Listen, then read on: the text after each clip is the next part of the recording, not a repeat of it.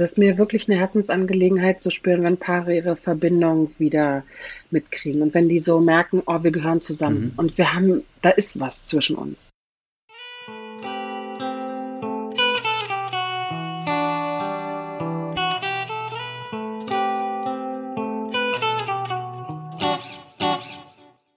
Herzlich willkommen bei Was mit Sinn. Eine weitere Folge mit einem Gast aus meinem Umfeld, mit dem ich über Sinn im Leben sprechen darf. Mein Name ist Ben Neumann, ich bin Mindset Coach und möchte mit diesem Podcast verschiedene Perspektiven auf die Sinnfragen unserer Zeit geben und letztlich Mut machen, sich auf die Suche nach dem eigenen Sinn zu begeben. Heute ist die Paartherapeutin Anna Hohlfeld zu Gast. Im Gespräch wollte ich herausfinden, wie Beziehungen, die wir ja alle zu großer Anzahl führen, und die Sinnsuche zusammenhängen. Zusätzlich interessierte mich, wie Anna ihre Berufung herausgefunden hat. Ich kenne sie schon etwas länger und konnte wahrnehmen, dass sich in letzter Zeit etwas bei ihr verändert hat. Sie trat klarer auf und spricht selbst von einem inneren Ja, das sie mittlerweile zu ihrer Berufung und zur Selbstständigkeit als Paartherapeutin hat. Dieses Interview passt zu meinem Thema des Monats im August, Beruf und Berufung, indem ich der Frage nachgehe, wie wir unsere Berufung zum Beruf machen können. Mehr Informationen hierzu und zu meinen Coaching-Angeboten findest du in den Shownotes dieser Folge. Genauso wie mehr Infos und Links zu Anna und ihren wunderbaren Angeboten. Ich wünsche dir viel Freude bei diesem authentischen und fröhlichen Einblick in Annas Leben. Dein Band.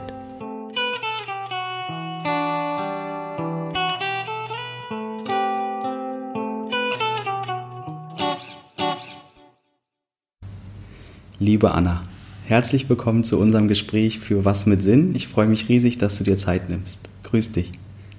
Hallo, danke für die Einladung. Sehr, sehr gerne. Wie schön, dass wir heute in diesem Rahmen über, über dich und dein Leben sprechen dürfen, können und auch ein bisschen das, was du gerade so tust. Ähm, gerade in unserem kurzen Guten Morgen Wachwertgespräch hier hast du eine wunderbare Nachricht bekommen hast und, und darfst dich jetzt auf ein, ein nächstes Gespräch schon freuen, zeitnah. Erzähl uns doch mal ganz kurz, ich glaube, es gibt einen total schönen Einblick. Erstens, wie doll du dich freuen kannst und zweitens, ähm, äh, was du vielleicht auch so grob machst.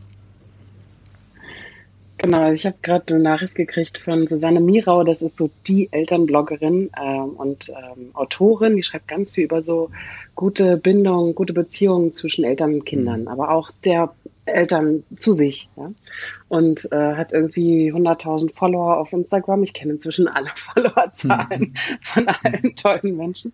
Und äh, ich habe sie angeschrieben und gefragt, ob sie meine Paarbox vorstellt. Ich habe ja gerade so eine ähm, äh, Box entwickelt für Paare, die ähm, Paaren helfen soll, sich wieder mehr mit sich zu beschäftigen, mehr in Kontakt zu kommen. Und sie hat gesagt, naja, sie macht nicht so eine persönliche Werbung, aber wir können gerne mal so ein Insta-Live machen. Und das ist natürlich ganz toll, weil dann äh, super viele Follower von ihr sehen, dass sie gerade live ist und da auch reinklicken und sie das auch auf ihrem ähm, Kanal auch danach ausstrahlt. Und das finde ich total toll, weil ich habe da so eine schöne große Reichweite bekommen. Und sie hat erst, äh, letzte Woche waren wir verabredet, hat sie erst ähm, abgesagt und dann war ich so, oh Gott, oh nein, wie schade. Und jetzt vorhin hat sie gerade geschrieben, oh sorry, dass ich mich nicht gemeldet habe, wollen wir es denn jetzt morgen machen? Und ich so, ja. Toll. Ja, da freue ich mich. Ja, drauf. super. Ja, heutzutage sind die Instagram-Follower-Zahlen und, und all das, was so dazugehört. genau. man, man setzt sich damit auf einmal auseinander. Und du bist ja auch selbstständig und eben in dem Bereich Paartherapie und insgesamt Beziehungsarbeit in der Beziehung, aber auch mit sich selber sehr, sehr aktiv. Und wir, wir hören da gleich noch ganz viel drüber. Und ich bin, bin total gespannt auch, wie wir, wie wir beide so deine persönliche Suche oder der Weg dorthin und dein, die Sinnfragen, die dich dabei getrieben und beschäftigt haben, wie, wie die halt auch zusammenhängen mit dem, was oft in Beziehungen passiert. Und ähm, ja, da freue ich mich total drauf. Als wir uns das allererste Mal kennenlernten, ging es schon irgendwo um, es ging, glaube ich, ganz explizit um Elternarbeit. Wir, wir haben uns auf einem, wir haben zusammen einen Workshop moderiert auf dem Vision Summit 2013, glaube ich. Ähm, wie, was erinnerst du noch von diesem, diesem mich kennenlernen und diesem gemeinsamen Workshop machen und vor allem diesem Event? Wir haben gerade schon einmal kurz rekapituliert, es war irgendwie eine spannende Zeit damals in Berlin. Genau, 2013. Ich habe damals äh, mich gemeldet, dass ich äh, mitmache, weil ich auf jeden Fall äh, Schule im Aufbruch damals kennenlernen wollte und das Team Und ähm, außerdem irgendwie so die Chance gab, so in diese Welt von Bildung, moderner Bildung reinzusteppen. Und ich weiß, dass da neben dir auch noch ähm, der David Precht und ähm, Gerald Hüther, glaube ich. Gerald Hüther die hatten ja auch dieses Gespräch da zusammen auf der Bühne, aber auch super viele andere Menschen, wo ich glaube ich erst viel später richtig realisiert habe, wer da alles mhm. war, weil ich erst so, das war so mein Beginn in dieser Bildungswelt. Aber ich weiß, dass Stefan Breidenbach auch da war, das war mein damaliger ähm, sozusagen Diplomvater, eigentlich Jurist, aber eben auch Mediationslehrer der auch in dieser Bildungswelt war, der war ja auch Mitgründer von Schule im Aufbruch. Und ich habe auch von Education Y, bei dem ähm, Unternehmen, wo ich ja viel später angefangen habe zu arbeiten, auch schon Leute mhm. getroffen. Ne? Also es war irgendwie, es hat sich so ähm, irgendwie, es war wie so, haben wir vorhin gerade gesagt, so Melting Pot. Irgendwie so waren so verschiedene Menschen da, die dann irgendwie so verschiedenste Rollen später noch auch ähm, irgendwie in diesem Bildungsbereich ähm, ganz aktiv auch übernommen haben und Gründer, Gründerinnen von vielen tollen Initiativen.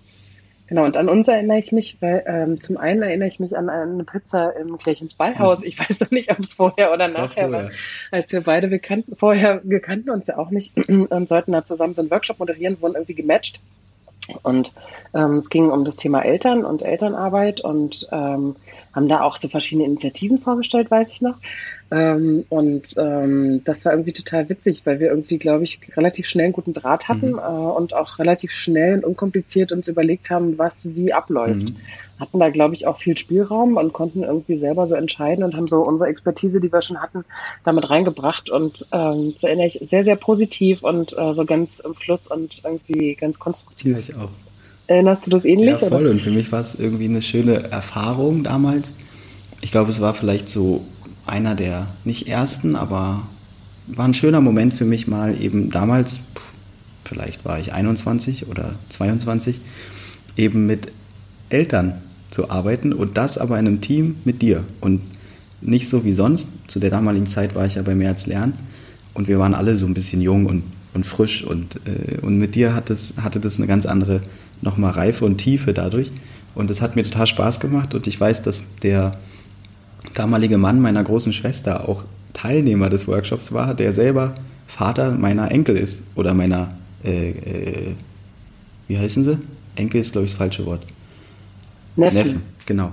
Und das war alles so Nicht paradox. was auch immer. So, das war alles so paradox und schön. Und wir, wir beide haben total gut harmoniert und seitdem ja auch Kontakt gehalten.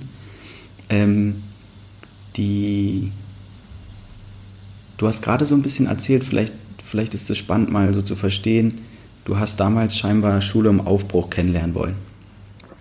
Ähm, was für, genau, was hab, für eine ähm, Lebensphase warst du da gerade? Ich habe, ähm, ich war ganz lange äh, freiberuflich tätig und habe ähm, so Seminare gemacht, äh, immer so eine Woche weg, so mit Freiwilligen. Ne? Und da war ich aber schon Mama und irgendwann hat so mein kleiner Sohn vor mir gestanden und sich beschwert, dass ich so lange weg bin. Mhm. Und ich war so, Gott, das Schlimmste, was passieren kann. Vernachlässigte Kinder. Und dann habe ich, die war natürlich überhaupt nicht vernachlässigt, weil der Papa war ja da, aber es war trotzdem ähm, so ein Moment, wo ich dachte, okay, Mist, ich arbeite einfach zu, zu blöd. Mhm. Da nicht, nicht zu viel, aber irgendwie in doofen Umständen. Also eine ganze Woche von Montag bis Freitag in irgendeinem Seminarort.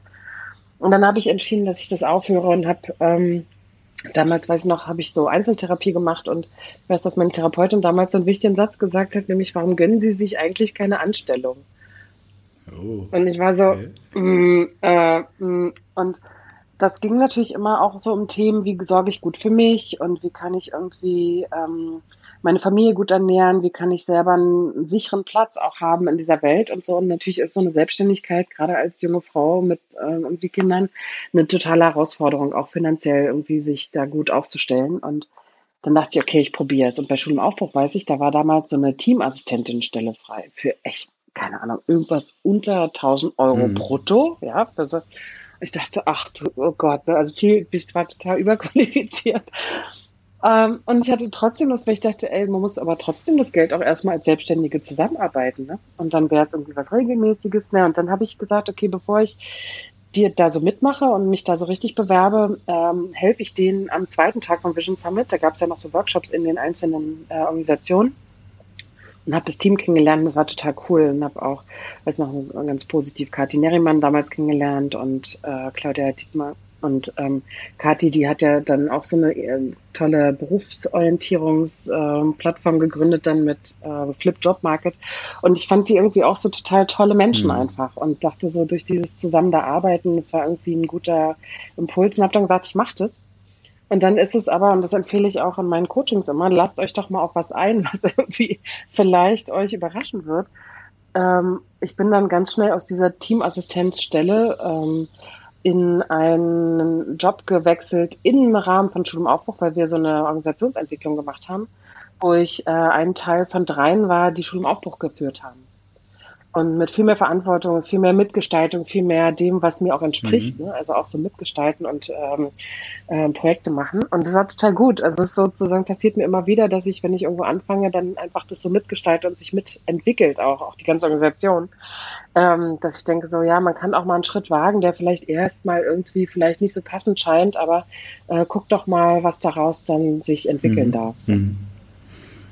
Vielleicht es ist schön, noch mal ganz kurz zu erzählen, was Schule im Aufbruch eigentlich, eigentlich macht oder machte.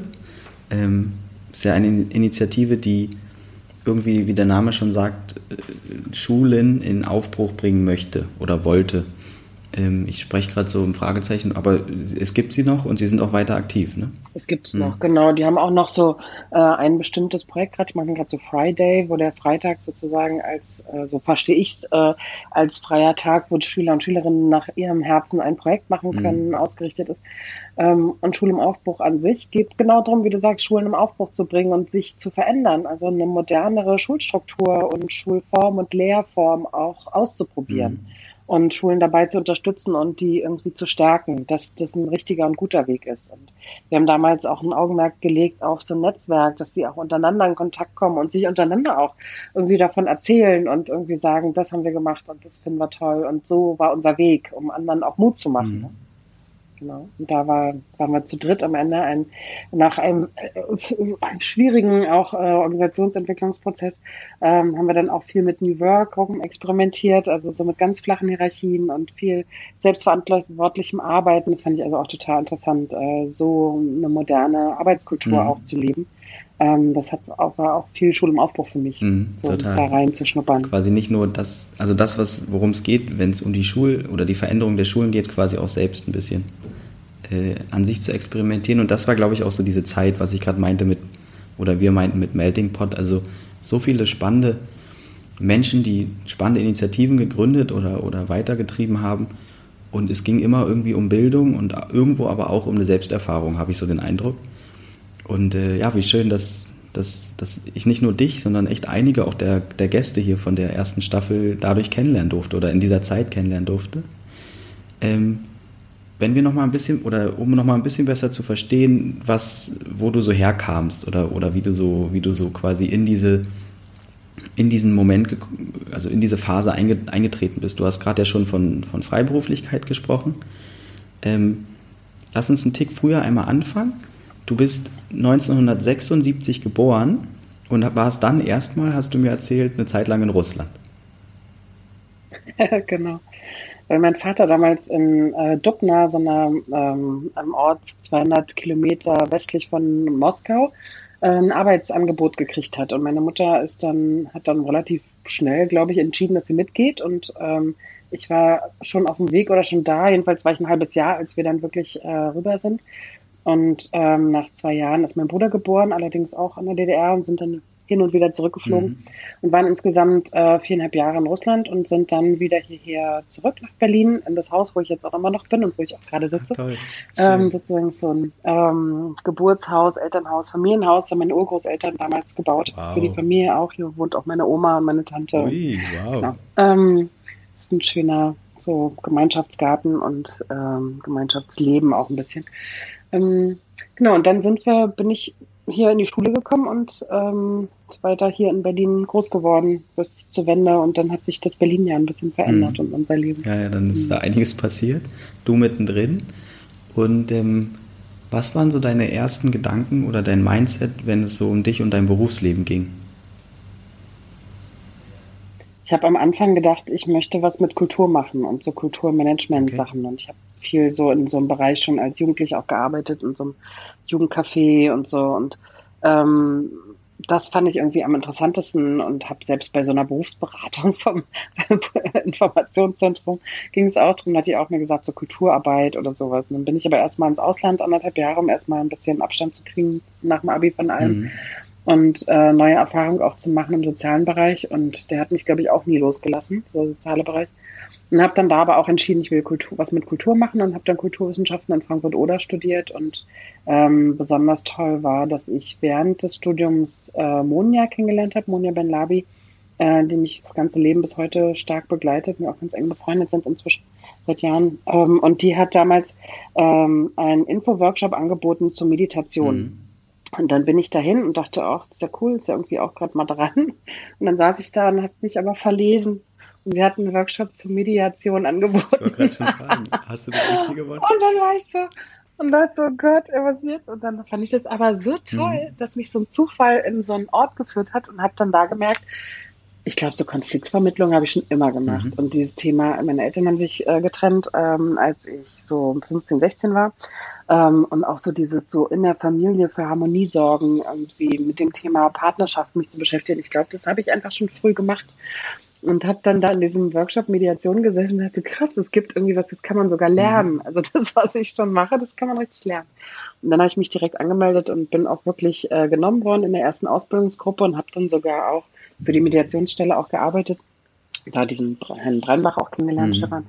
Und ähm, das war irgendwie auch eine tolle Zeit. Es war auch wie so ein Melting Pot irgendwie, ja, weil da kamen irgendwie auch so viele tolle verschiedene aus verschiedenen Menschen und verschiedenen Berufsgruppen mhm. zusammen, die sich überlegt haben, dass Mediation und friedliche Konfliktvermittlung und ähm, Beilegung ein wichtiger Wert ist. Und das war irgendwie auch ganz toll, ja. Also einfach mit so unterschiedlichen Menschen zusammenzulernen. Mhm. Da habe ich auch das allererste Mal diese Lernform kennengelernt. Ey, Bent, davor war das so, irgendwie in der Uni, da steht halt vorne ein Professor wie in der Schule und erzählt dir, was richtig ist. Ja? Und plötzlich bist du dann in so einem Workshop. Inzwischen macht das ja alles, war aber irgendwie 2002 oder so. Da war das total unüblich, mhm. ja, oder 2000, 2000 vielleicht sogar, genau, 2000. Irgendwie Monja und Ulla Gläser haben damals die Workshop geleitet und wir haben irgendwie in so einem großen Raum gesessen im Stuhlkreis wo ich dachte so, okay, jetzt noch Schuhe ausziehen ja, oder genau. oh Gott, ne? Ich war so voll überfordert, so, äh, ja. und dann, das war total gut und wir haben ganz viel mit Selbsterfahrung gearbeitet und sie haben an Flipcharts geschrieben und haben mit uns die Sachen erarbeitet. Inzwischen weiß ich, dass sie immer ganz kurz vor uns überhaupt das Workshopsprogramm fertig mhm. ähm, ähm, aber das war irgendwie so eine tolle Lernerfahrung. Mhm. Dann gab's Open Space, ey, die allerersten Open Spaces, weißt du noch, weißt du so, und, und da gab's diese Regel, ähm, das Gesetz der zwei Füße, das habe ich dann auch in der Uni angewandt. Ne? Ich habe dann so, ja, ich ehre euch mit meiner Abwesenheit. Wenn es hier langweilig ist, gehe ich halt. Ja, es war halt wirklich so, so eine andere Form von Lernen und von Selbstverantwortung und von irgendwie ähm, Mitgestaltung, glaube ich. Das hat mich damals total geflasht. Und dann habe ich direkt auch angefangen, so zu arbeiten. Ich habe so Workshops gemacht, ähm, eben dann später Seminare mit Freiwilligen, aber auch mit Kindern und Jugendlichen äh, in so ähm, Jugendzentren ähm, oder auch so irgendwie soziale Kompetenz, Workshops und so weiter. Und das habe ich dann auch genauso gemacht. Ey, Stuhlkreis, alle auf Augenhöhe, miteinander lernen. So, ja, das fand ich immer total toll. Das war so der Start und für diese ganze Welt. Total schön, einmal von dir so zu hören. Ich bin ja irgendwie einen Tick früher damit konfrontiert worden. Also das, was du gerade beschreibst, also eins zu eins fast meine Geschichte. Meine Eltern haben sich einen Tick früher getrennt, aber diese Rolle in der Familie, ja. Und dann in der Oberschule, ich glaube 11. Klasse, auf einmal eine Streitschlichterausbildung. Weil mein Klassenlehrer gesagt hat, geh mal dahin. Und ich so, hä? Ich, äh, ich interessiere mich für Fußball, ehrlich gesagt, und sonst so. Und dann habe ich gemerkt, wow, hier geht es um etwas, was ich äh, nicht nur gut kann, sondern also irgendwie bin. Also so von meinem Naturell. Und, und da ging für mich aber dann, und das war schön, weil ich habe es im Schulkontext quasi lernen, schon erleben dürfen, Stuhlkreis. Eben ganz anderes Arbeiten, also eher informeller oder eher ähm, selbsterfahrungsmäßig.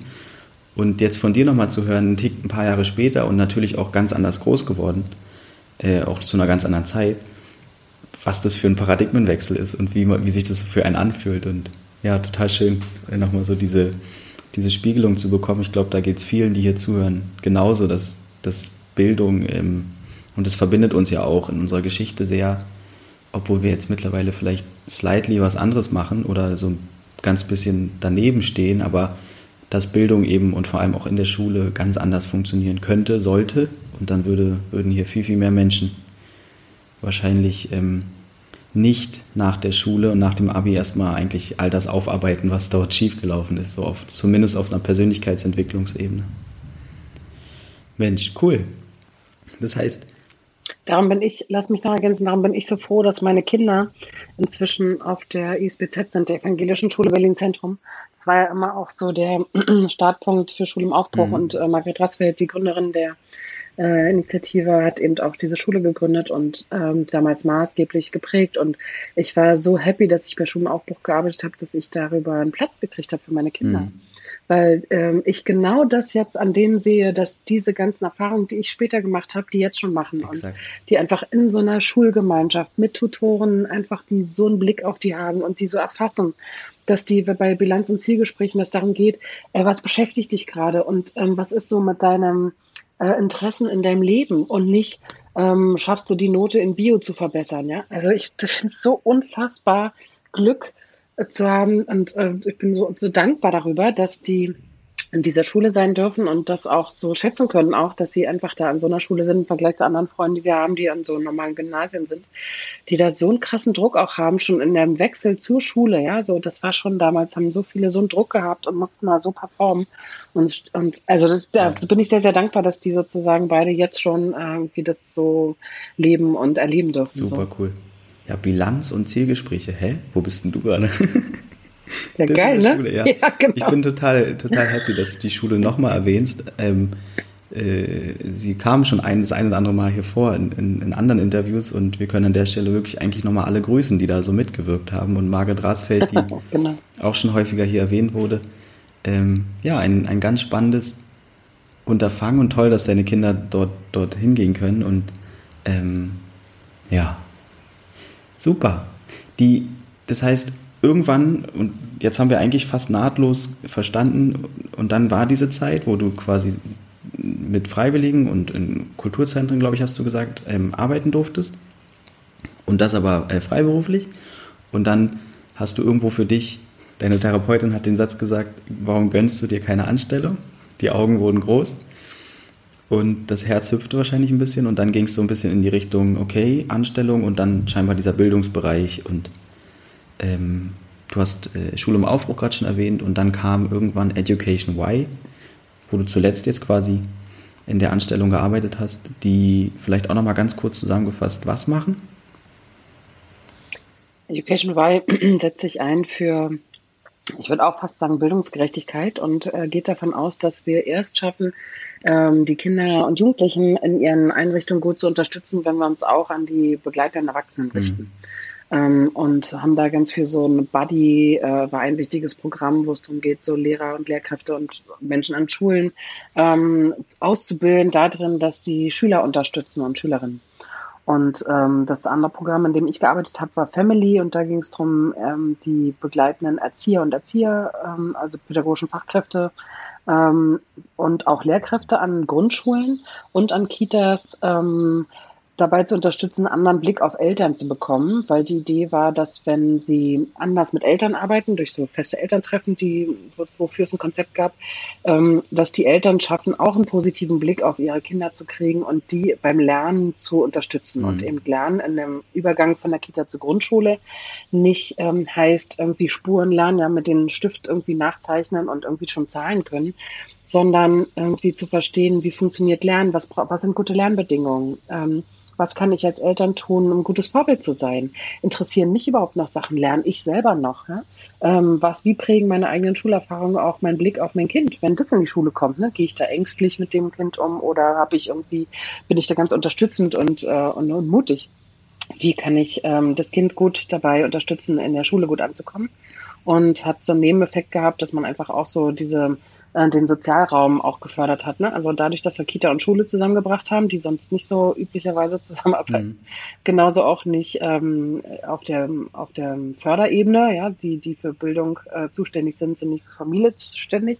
Ähm, also da haben wir so versucht, irgendwie Brücken zu bauen und äh, ich war jetzt hier für Berlin zuständig und habe so viele verschiedene Family-Begleiterinnen, wie die heißen, und Begleiterinnen dabei unterstützt, irgendwie ihre Arbeit zu machen und ähm, genau und war einfach angebunden an das Düsseldorfer ähm, Mutterunternehmen, die aber ganz ganz Deutschland sozusagen auch Projekte haben. Cool. Ja, es ist total, also wirklich schön zu hören und immer wieder, also äh, quasi aus erster Hand zu erfahren, was es eigentlich alles gibt. Und es gibt so viele Menschen, die sich da wirklich einsetzen und Brücken bauen, wo es vorher noch gar keine gab. Und das ist ein ganz tolles Beispiel, was du sagst. Da sind dann einfach verschiedene Senatsverwaltungen für zuständig. Und das bedeutet genau. zwei verschiedene Welten. Und eigentlich mhm. haben sie aber in der Realität mhm. als Kind oder als Eltern, die halt morgens Kind in die Schule gehen und dann, oder, also, eigentlich hat, ist es ein Tagesablauf teilweise oder sogar auf einem, auf einem Gelände. Aber sie werden ganz anders eben ja, geführt oder, oder sind woanders angedockt. Und da eine Brücken zu bauen, ist einfach genial. Ich habe aber, ich muss noch mal was äh, richtigstellen. Ich habe sozusagen mich ähm, direkt nach dem Studium, ähm, da können wir vielleicht nachher noch mal ein bisschen genauer drauf gucken, habe ich mich entschieden, dass ich selbstständig sein mhm. möchte. Und ähm, habe dann aber das gar nicht so leicht hinbekommen, sondern habe dann ähm, mich beraten lassen von dem äh, Businessplan-Wettbewerb mhm. Berlin-Brandenburg, mhm. ähm, die mich immer noch anfragen, ob ich immer noch selbstständig bin. Ist sehr lustig, dass die irgendwie mich da immer noch in der Kartei haben. Und damals war so ein Coach, ähm, man hat so ein, ein kostenloses Coaching bekommen und der hat mich gefragt, was ist denn, ähm, wenn was passiert? Und ich habe so direkt geantwortet, oh Gott, ich habe keine Rücklagen, keine ich habe kein Geld, ne? Mhm. So, ich, ich hätte jetzt einfach so direkt so pur gestartet. Ich habe damals überlegt, ich mache so Lebensberatung, hat mir sogar schon Raum angeguckt mhm. und so. Und dann äh, bin ich nochmal ein Stück zurückgegangen, ich dachte, okay, ich habe, glaube ich, einfach zu viel Schiss. Mhm ähm, ich traue mich nicht und ähm, ich ähm, will erstmal irgendwie eine andere Art von Arbeit haben und habe dann ähm, mich versucht, ähm, irgendwie, habe mich um eine Anstellung bemüht und das hat aber gar nicht so gut funktioniert und da war ich so total frustriert, weil ich habe mich so gut ausgebildet gefühlt. Mhm. Ja, ich war irgendwie so, ich habe immer gesagt so well equipped. Ja, ich habe irgendwie lauter Sprachen gelernt. Ich war im Ausland. Ich habe irgendwie lauter äh, Ausbildung gemacht, Mediation und anderen. Ich habe einen Studiumabschluss, der super war. Und ich habe keinen Job gefunden. Und das hat mich total frustriert und äh, verunsichert. Mhm. Ich dachte, ey, wieso kriege ich hier keinen Job? Und dann, wenn ich, habe ich irgendwann einen Job gehabt, allerdings nur so ein bei Hack-Ticket, so Tickets verkaufen in diesen heißen, ähm, in diesen heißen kleinen äh, Läden. Also heiß, im so weil es im Sommer war. Und dann habe ich gemerkt, dass ich schwanger bin. Und dann dachte ich, ach so, es war gar nicht dran, dass ich einen Job suche. Ha, lustig. ich habe es noch nicht verstanden. Mhm. Ja. Und dann konnte ich mich irgendwie total gut damit irgendwie, es war total ungeplant, ähm, dass ich schwanger werde und wir haben uns total schnell dafür entschieden, das Kind zu kriegen, äh, zum Glück. Ähm, und ähm, wir haben ähm, das auch nie bereut und es war genau die richtige Entscheidung. Und ich habe aber dann verstanden, okay, vielleicht war jetzt in meinem Leben gar nicht Job haben dran, sondern Kind kriegen. Und dann war es Verrückte, dass ich irgendwie, da war mein Sohn sowas wie drei, vier, fünf Monate. Da habe ich auch mich bemüht in dem Stadtteilzentrum um die Ecke, dass ich irgendwie habe ich direkt, als wir da hingezogen sind, drei Anträge für die Kids-Aktivkasse geschrieben, mhm. so in der ersten Woche. Für Projekte, die ich irgendwie da in Lichtenberg in so einem Neubauviertel machen wollte. Und ähm, ich bin der Geschäftsführerin von diesem Stadtteilzentrum aufgefallen. Ähm, und dann hat die mich gefragt, ob ich ähm, eine Stelle haben will als Koordinatorin für den generationsübergreifenden Bundesfreiwilligendienst äh, mit zehn Stunden in diesem Kiezzentrum. Und ich so, ey, was ist das für ein Timing? Mein Kind ist irgendwie fünf Monate volles Baby. Ja. Ich kann da jetzt nicht arbeiten. Und dann habe ich mich äh, mit anderen Müttern, die ähm, Kinder haben und arbeiten, auseinandergesetzt und gefragt, ey, wie habt ihr das gemacht? Die eine war Vizekanzlerin äh, der Europa-Universität, die ich gut kannte aus meiner Zeit in Frankfurt-Oder. Und die hat ihr Kind einfach überall mitgenommen und hat gesagt, ey, Anna, das geht. Mhm. Ne? Und dann habe ich äh, das abgesprochen in, der, ähm, in dem Kiezzentrum und dann hatte ich irgendwie so ein Kinderbettchen für Paul dort stehen und habe dann immer den mitgebracht, dann reingelegt, der hat gepennt und dann ähm, habe ich gearbeitet in der Zeit. Und ich habe so an fünf Tagen zwei Stunden gearbeitet, richtig effektiv. Mm, weißt du, mm, zwei mm, Stunden, da kommst du gerade an, ja. Naja, aber die haben sich darauf eingelassen und ich finde auch, so junge Mütter sind halt auch voll motiviert. So, weißt du, ich war halt so richtig fokussiert auch. Ich habe wirklich schwer die zwei Stunden und dann wieder weg. Und dann war das schwierig, weil der angefangen hat, irgendwann zu krabbeln. da kannst du dich nicht mehr konzentrieren. Da bist du nur noch am, wo ist der, wo geht der hin? Und dann habe ich äh, in der Zwischenzeit eine Babysitterin gefunden, nämlich eine von den Mitarbeiterinnen da, die auch so eine 1,50 Kraft nur war. super toll, ist, äh, ganz lange auch seine dritte Oma. Mhm. Und äh, die hat ihn dann betreut in der Zeit. Toll. Und meine Familie hat mich unterstützt, hat ein bisschen dieses Babysittergeld auch bezahlt, weil ich natürlich mit zehn Stunden auch nicht so viel verdient habe.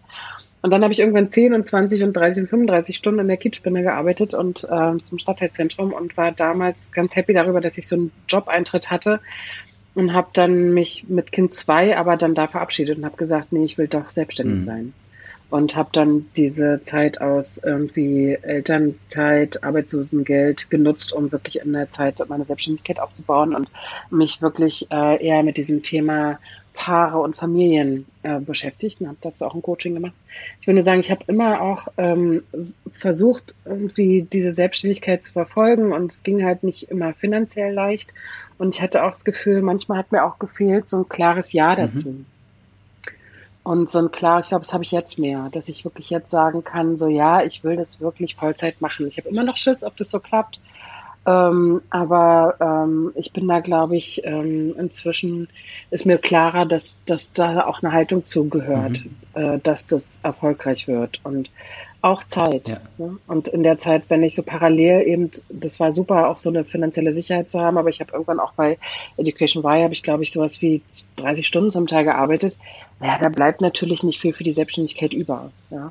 Und äh, es war mir trotzdem immer wichtig, auch selbstständig zu sein. Ich hatte immer auch äh, ganz lange auch eigene Räume, meinen eigenen Laden für Beziehungen in Neukölln habe ich seit 2011 oder sowas, seit zehn Jahren. Ähm, und ich habe auch immer versucht, in der Öffentlichkeit mehr die Paartherapeutin zu sein, als die, die in dem Bildungsbereich arbeitet. Ähm, und mir war gar nicht so recht darüber, so öffentlich zu sprechen, weil mir immer wichtig war, dass meine Kunden, Kundinnen und auch mein Umfeld mich als Paartherapeutin wahrnimmt. Mhm. Weil klar war, also das ist sowieso so ein Bereich, wo Empfehlung total schwierig ist. Mhm weil man natürlich immer noch nicht so richtig gerne erzählt, dass man Paartherapie macht. Das ist immer noch Scham und peinlich und, und Scheitern ja. und so. Und deswegen war mir wichtig, dass äh, Menschen in meinem Umfeld mich als Paartherapeutin kennen und wissen und nicht auch noch Family und was ich da, und ich bin auch noch Coach an der Hochschule und so, mhm. weißt du. Und ich wollte immer gar nicht so verwirren mit so vielen verschiedenen Jobs, sondern habe versucht zu sagen, ich bin Paartherapeutin und seitdem ich das sage, geht es auch mit den Weiterempfehlungen besser. Und wenn man sein Umfeld so doll verwirrt mit vorher hieß, war meine Selbstständigkeit Coaching, Training, Mediation, mhm. Wirkung pur. Mhm. Ja, was ist das denn? Mhm. Weißt du, also es weiß ja auch keiner, was diese Sachen bedeuten. Ne? Nee, also, also, was macht die ja. da eigentlich? Ja, und mit Eheberatung, Paartherapie ist total klar. Ja. Selbst wenn es keiner gemacht hat, ist klar, was ich da mache. Ja. Also es war ein wichtiger Move damals zu sagen, nee, ich mache, äh, mach, gehe in diese Richtung und mache mich mit äh, Familien- und Paarberatung selbstständig und bin das auch nur. Ja. Also da war jetzt ganz viel Spannendes drin. Zuallererst kann ich einmal sagen, von der Außenwahrnehmung, wir haben ja jetzt nicht täglich Kontakt, sondern so, ich sag mal, alle, alle paar Monate, Jahre vielleicht. Dieses Jahr, was du gerade angesprochen hast, das spüre ich bei dir jetzt. Also seit ein paar, als wir das letzte, erste Mal jetzt sprachen und ich dich fragte, ob du Lust hast zu sprechen in diesem Podcast. Und das passt dir auch irgendwie total. Also da spürte ich ein richtiges Jahr. Und da würde ich auch gerne gleich nochmal mit dir hinkommen, weil ich finde total schön, wie du eigentlich skizziert hast schon, dass es dass, dass es dieses Jahr vielleicht auch braucht, um irgendwann dann so die Berufung wirklich auszuleben. Weil ansonsten ist es nicht nur für außen, sondern auch innen so eine Art Flickenteppich oder so ein, so ein, so ein, so ein Kompromiss, der vielleicht eine Zeit lang eine total schöne Übergangsphase darstellen kann, aber irgendwann fauler und fauler wird. Und ja, dein Außen spiegelt es dann, ne? Also wie, was, was bist du denn jetzt? Und 10 Stunden, äh, 30 Stunden die Woche für was anderes arbeiten bedeutet nicht nur zeitlich nicht so viel Kapazitäten, für die eigene, für das eigene, den eigenen Weg, das eigene Business, sondern auch äh, emotional oder energetisch einfach. Du bist ja dann voll Teil eines Systems. Du hast gerade erzählt, deutschlandweit. Und da passieren immer Sachen und da willst du auch gute Arbeit machen und irgendwo auch. Also das, das ist sehr verwirrend, glaube ich, auch für das eigene System teilweise. Was ich jetzt aber gerade sehr, sehr charmant fand und total dankbar bin darüber, dass du eben mal sagst, es war auch nicht alles immer nur einfach bei dir, weil ich war gerade schon so in mir drin, hm, das hört sich alles so smooth an und alles so, Mensch, eins, eins am anderen, dann habe ich den kennengelernt, den kennengelernt und ich glaube, so war es auch ein bisschen bei dir. Und so, so habe ich dich, so, so, so, so, so, so bist du, glaube ich. Also so, du, du gehst viel mit dem Fluss des Lebens und du hast ähm, gerade so schön gesagt, das Leben, ah, jetzt verstehe ich, Arbeit, eine Festanstellung war noch gar nicht dran. Und alleine diese Denkweise, ne, es gibt so viele, die dann, die gar nicht so diesen Schritt zurückgehen können und sagen, ah, Mensch, hier war gerade was anderes schon im Anmarsch und deswegen gab es auch gerade erstmal keine Anstellung oder keine Möglichkeiten und zack, Kind ist da und die erst, das Erste, was dir passiert nach dem Umzug ist, dir wird eine Anstellung angeboten. Also es ist ja so, da, und trotzdem war es halt, und das fand ich schön, dass du es gerade quasi gesagt hast, ähm, es war manchmal richtig anstrengend und richtig, äh, hat dich wahrscheinlich äh, stark beschäftigt mit all der Verantwortung auch für deine, für deine Söhne und deine Familie. Und wie, wie quasi hat sich, hat sich, also wie bist du damit umgegangen? Mit so Phasen, wo es, wo, wo, also ich glaube, dass du Kraft hast und du hast dich well equipped ja gerade genannt, also dass du irgendwie wichtig auf dieser Welt bist, das musste man dir nicht groß beibringen. Also das war irgendwie, glaube ich, da bei dir, so ein Grundvertrauen. Und wenn dann aber dein Außen quasi dir das nicht direkt so spiegelt oder so, das kennen ja viele Leute, wie gehst du dann damit um? Oder bist du damals damit umgegangen? Wir reden ja wahrscheinlich über eine Zeit in den 20ern, ne, bei dir? Also Mitte, Ende 20 vermute ich. Ich weiß gar nicht so genau, es muss wahrscheinlich eher 30er. 30er? Mhm. Weil ich jetzt, jetzt bin ich 44, also es ist auch lustig, wenn du vorhin sagst Jahrgang 76, weil das sagt man eigentlich erst, wenn man so über 50 ist, oh, weil man dann nicht mehr sagen will, wie alt man ist. Das war nicht meine Intention. Siehst du, diese, diese, ja, diese Regeln kenne ich noch nicht. ja, gibt es ja noch weit entfernt. Ja. Ähm, also ich, es gab, ich, ich fange mal anders an, es gab so verschiedene Phasen, wo es mir nicht gut ging in meinem Leben. Mhm. Und die eine davon war während des Studiums. Und da muss ich richtig in so eine depressive Phase gerutscht sein. Meine Mitbewohnerin damals hat gesagt, ich lag so tagelang in meinem Zimmer und hatte dunkle Gardinen am Fenster. Ähm, und bin ich rausgegangen und ich habe damals mir Hilfe geholt und habe so eine äh, Intensivtherapie gemacht, acht Wochen am Stück in Halle. Und das ist einer meiner wichtigsten Orte nach wie vor, mhm. weil ich da so total gut begleitet von Hans-Joachim Marz, den es immer noch gibt, auch äh, als Therapeuten oder zumindest auch als Sprecher im Fernsehen, ähm, gut begleitet, da drin rauszufinden, wer bin ich denn mhm. und warum bin ich wie? Das war damals meine Frage. Wie bin ich denn eigentlich ohne meine Erziehung und meine gute Ausstattung mhm. sozusagen, ne? ohne meinen Leistungsdruck, den ich viel hatte? Wie bin ich denn pur? Mhm. Und ähm, ich hatte so das Gefühl, meine Gefühlsamplitude ist ganz flach ich habe es bei anderen gesehen, mit denen ich zusammen studiert habe, die so richtig, boah, so richtig feiern konnten und ich hatte so das Gefühl, ich bin so auf so einem ganz niedrigen Level.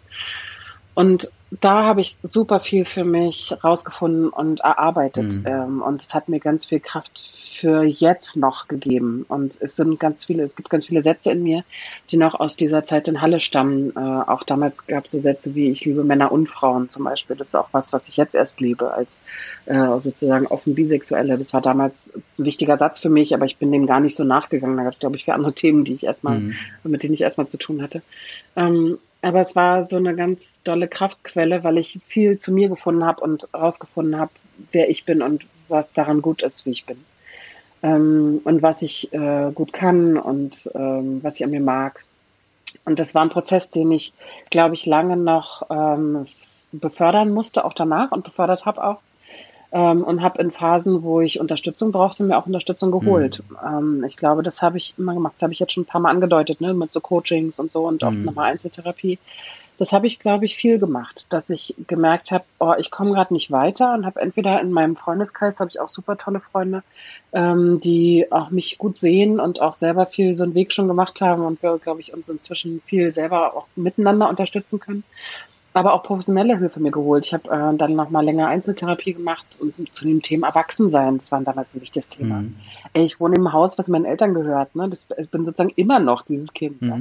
Und dann irgendwie, oder orientiere mich bei Berufswahl danach, was die gut finden. So, oh Gott, der mit irgendwie damals 30. Mhm. Ja. Und dann zu sagen so, hey, wann fängt das? Ich hatte schon eigene Kinder. Ja? Wann fängt das denn mal an? Und das war total, äh, genau. Und wann, wann fängt denn dieses Erwachsensein an? Und ich kann nicht heute sagen, ich fühle mich total erwachsen. Mhm. Ich habe immer noch Support von meiner Family und das ist auch was, was andere vielleicht nicht haben. Da bin ich auch happy drüber. Ähm, sehe aber auch meinen Anteil inzwischen, den ich gebe dafür, dass es diesen Support gibt und den ich auch anderen gebe. Ähm, aber ich habe irgendwie da ganz viel dazu gearbeitet, dass ich mich so selbstständig fühle, mhm. erwachsen fühle, eigenmächtig. Ja? Eigenmächtig ist ein wichtiges Wort bei mir, dass ich irgendwie selber darüber entscheiden kann, was für mich gut ist und richtig. Und wenn ich das mal nicht wusste, und das, diese Situation gab es oft, habe ich mir Unterstützung geholt durch Coaching. Mhm. Und habe auch, als ich gemerkt habe, oh, mit dieser Selbstständigkeit, das ist irgendwie nicht so richtig im Fluss, ne? Coaching, Training, Mediation. Ist, ich habe so viele komische Seminare auch gemacht, wo ich schlecht bezahlt worden bin und so, habe viel gelernt, aber eben kein Geld verdient. Ähm, und habe dann eben nochmal so ein langes Coaching auch gemacht zu dem Thema, was will ich, was ist denn meine Berufung? Mhm. Ähm, und immer dann, wenn ich was nicht gut wusste, mir dabei helfen lassen, das rauszukriegen. Ja, ist eigentlich total einfach, aber es machen auch gar nicht so viele. Also mhm. das klar, ich, ich höre jetzt hin und denke, ja, super, logisch und kann ja nur was bringen und, und da ist bei vielen aber auch, glaube ich, eine Sorge oder eine, eine, vielleicht auch ein bisschen Stolz und auch manchmal muss es auch erst überkochen, bis Menschen dann wirklich diesen Schritt gehen. Manche suchen manche suchen auch an der falschen Stelle. Mhm. Also ich, das ähm, habe ich heute früh noch mal so gedacht, als ich über dein Thema Sinnsuche nachgedacht habe äh, vor dem Gespräch heute.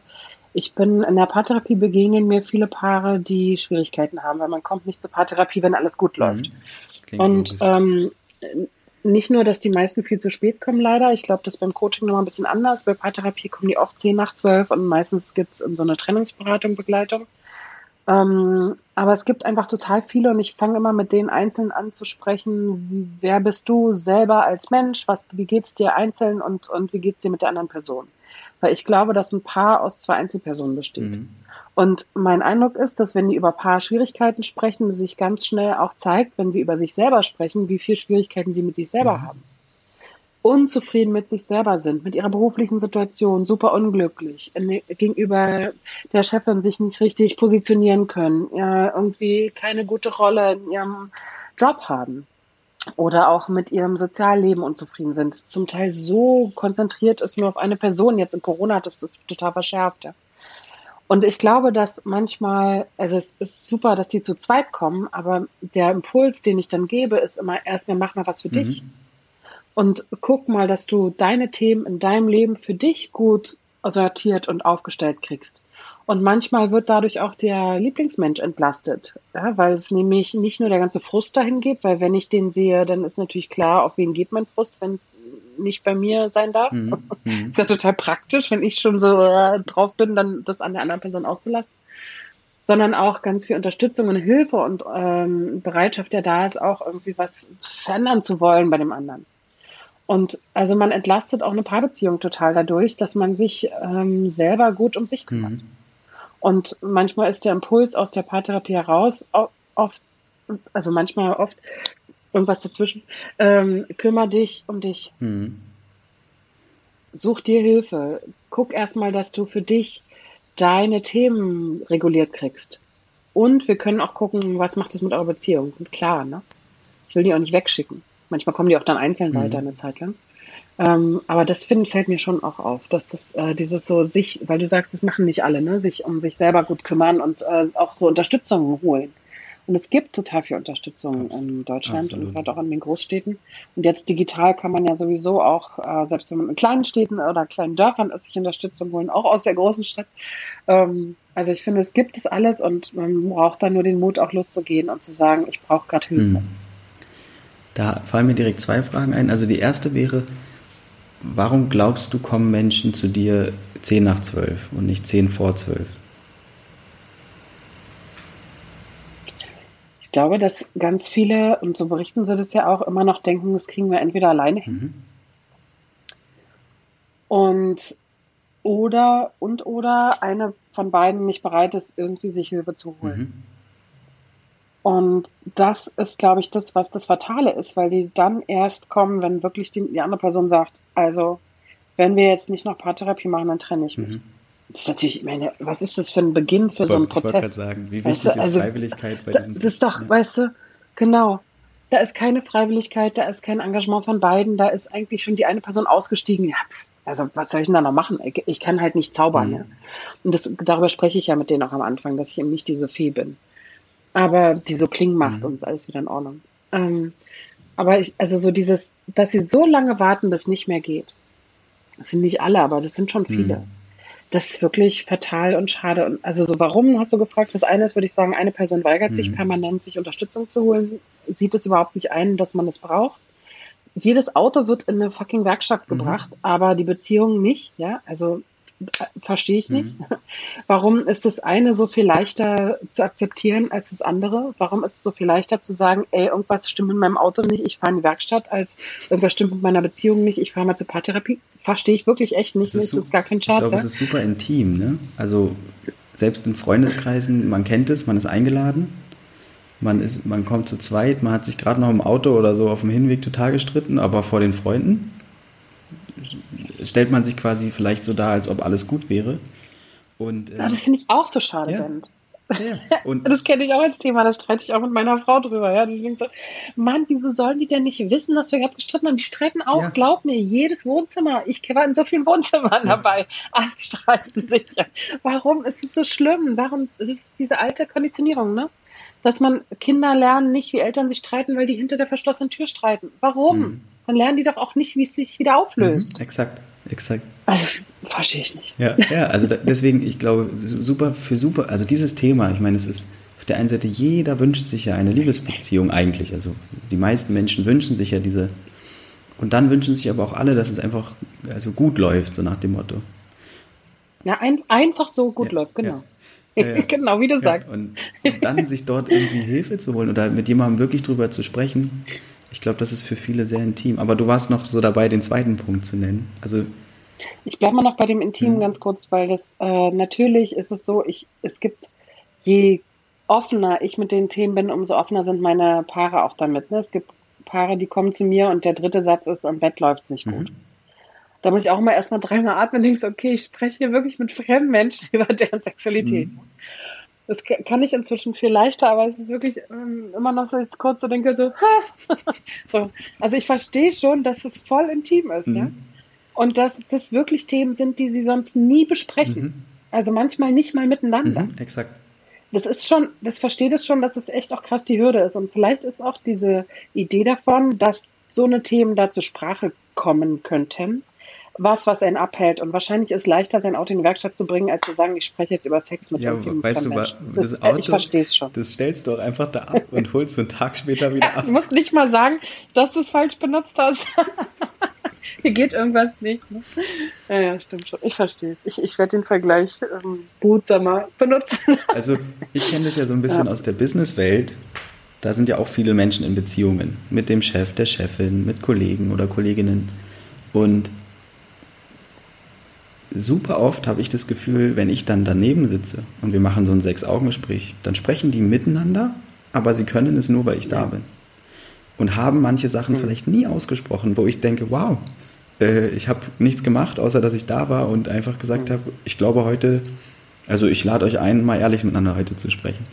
Und das kann ich mir gut vorstellen, dass das bei dir auch oft der, einfach ein tolles, also dass du wie so ein Medium bist.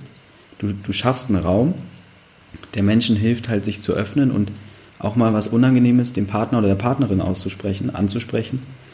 Weil das haben wir, oder das ist in Deutschland, glaube ich, insgesamt nicht weit verbreitet, auch auf eine schöne oder liebevolle und konstruktive Art oder respektvolle Art auch Sachen anzusprechen, die einen stören.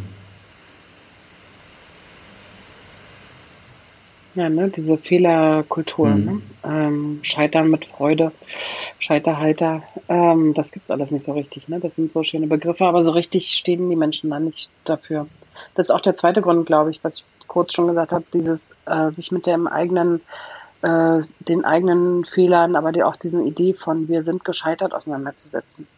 Ich habe einer meiner sieben Schlüssel für die gelingende Beziehung heißt, es kann nur klappen, was auch schiefgehen darf. Mhm. Ach, schön. Das ist für manche so überfordernd, weil sie sich damit nicht auseinandersetzen, was wäre denn wenn? Viele der Paare, die 10 nach 12 kommen, kommen ja auch ohne eine Idee, was denn dann? Mhm. Also man ist so klar mit der Idee, die du auch gerade gesagt hast, man hat so Lust auf, ja, das soll einfach gut funktionieren, mhm. dass sich auch keiner damit Gedanken darüber macht, ähm, was ist denn, wenn es nicht mhm. funktioniert? Was ist denn dann? Und ich glaube auch, dass mein Mann und ich uns leichter trennen konnten, weil wir das immer mal auch als Thema hatten. Also nicht, dass wir schon vorher gab schon diese Bescheidsätze, du kriegst die Kinder, kriegst Auto und so, ja. ja. Aber so diese, äh, dass uns immer auch klar war, das kann auch sein, dass man vorbei ist, mhm. ohne die ganze Zeit so ein Damoklesschwert über sich zu spüren, aber schon damit auch irgendwie sich zu konfrontieren, dass das auch sein kann, dass das jetzt eine Phase ist und dass die Phase gerade toll ist und dass das auch sein kann, dass sich das verändert, mhm. weil wir uns verändern, weil eine Person von uns sich verändert. Mhm. Ähm, und das glaube ich auch was, was wovor viele sich scheuen, sich, wenn man dann zur Paartherapie gehen muss, sich auch damit zu konfrontieren, dass vielleicht doch nicht mehr alles in Ordnung ist. Hm. Und dass man darüber sprechen muss, was eben nicht in Ordnung ist und wo man sich kritisches Feedback geben muss, wo man sagen muss, was stört einen, weil man das schon so geschafft hat, im Alltag zu verdrängen hm. und zu vertuschen. Und das stimmt ja alles nicht, ne? Also alle Sätze, die die da sagen, sind eigentlich auch schon da. Mhm. manchmal vielleicht nicht ausgesprochen aber die sind ja da. Also wie, wie zugewandt ich bin, wie herzlich ich noch mit dir bin, wie respektvoll und so. Und viele Paare kommen ja genau mit so einem Zustand von Respektlosigkeit und Verachtung und so. Und dann ist einfach auch schon nicht nur zehn nach zwölf. Eigentlich ja. Also ist dann ja. schon viel zu spät. Also da steckt so viel Stoff drin. Ich bin ganz aufgeregt, was wie wir machen. Zuallererst noch meine zweite Frage, die ich von vorhin noch hatte, ist, weil du sagtest, ein, ein häufiger Tipp oder ein, einer der ersten häufigsten Ratschläge ist dann, dass Menschen sich erstmal, also der jeweils ein oder andere, die eine oder andere, dass sie sich erstmal mit sich selbst beschäftigen. Kümmer dich erstmal um dich selbst, hast du, glaube ich, gerade gesagt. Was, was, was meinst du damit und wie könnte das aussehen?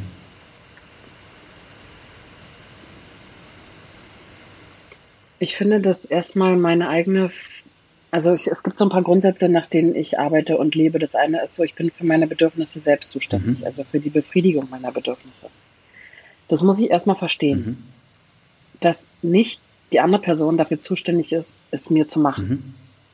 Das ist super und nett, wenn die das macht und ich kann da auch dankbar sein, aber es ist nicht deren Pflicht. Mhm. Auch nicht, wenn wir verheiratet sind, auch nicht, wenn wir Kinder haben, auch nicht, wenn wir zusammen wohnen. Ähm, und das heißt im Umkehrschluss, ich bin dafür selber zuständig. Ich kann zu der anderen Person gehen und sagen, bitte hilf. Mhm. Oder würdest du bitte, ich gebe dir dafür. Oder äh, auch nur bitte hilf. Mhm. Ich muss nicht, gar nicht immer ein Deal sein. Und das heißt auch, ich muss erstmal rauskriegen, was sind denn überhaupt meine Bedürfnisse? Was brauche ich denn? Was brauche ich? Ja. Und wenn die andere Person nett ist, dann fragt sie mich, was brauchst du? Mhm. Aber sagen wir mal erstmal, ich beschäftige mich damit, was brauche ich denn? Und wenn das zum Beispiel was ist wie Entspannung, was kann ich tun? Ich in meinem Spielfeld dafür, dass ich entspannt bin. Mhm. Ja, wenn du nicht immer so nerven würdest. Was kann ich tun in meinem Spielfeld, dass ich auf das, wie du bist, nicht so krass reagiere? Was brauche ich denn mhm. dafür? Brauche ich da Abstand? Brauche ich da schöne Sachen selber erleben? Brauche ich nette Menschen, mit denen ich mich ausspreche über das, was mich den ganzen Tag so stört? Ähm, brauche ich ähm, einmal in der Woche in die Therme gehen? Brauche ich äh, was brauche ich, was kann ich dafür tun, dass mir selber gut geht. Mhm. Und das mal ein bisschen zu entkoppeln davon, von meiner Erwartung, was die andere Person hier die ganze Zeit unterlässt zu machen, damit es mir gut mhm. geht.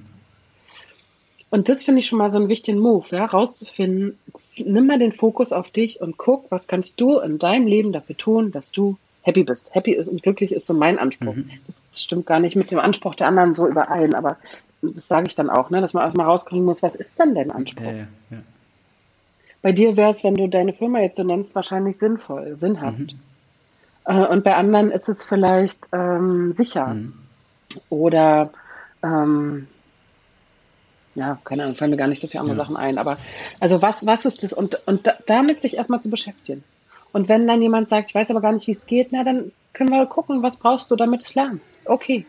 Ist ja okay, wenn man das nicht so gelernt hat, haben wir ja auch viel nicht. Äh, wir haben vorhin uns über Schule unterhalten. Was lernst du in der Schule? Mhm. Ja, nicht, wie du gut zu dir kommst und was deine persönlichen Ziele sind, Absolut. sondern bah. Absolut. Du also, lernst eigentlich zu funktionieren und das Spielpad zu spielen oder halt genau. halt aufzufallen und dich die ganze Zeit mit diesem, ja, ich bin der, der zu wiederholen und genau.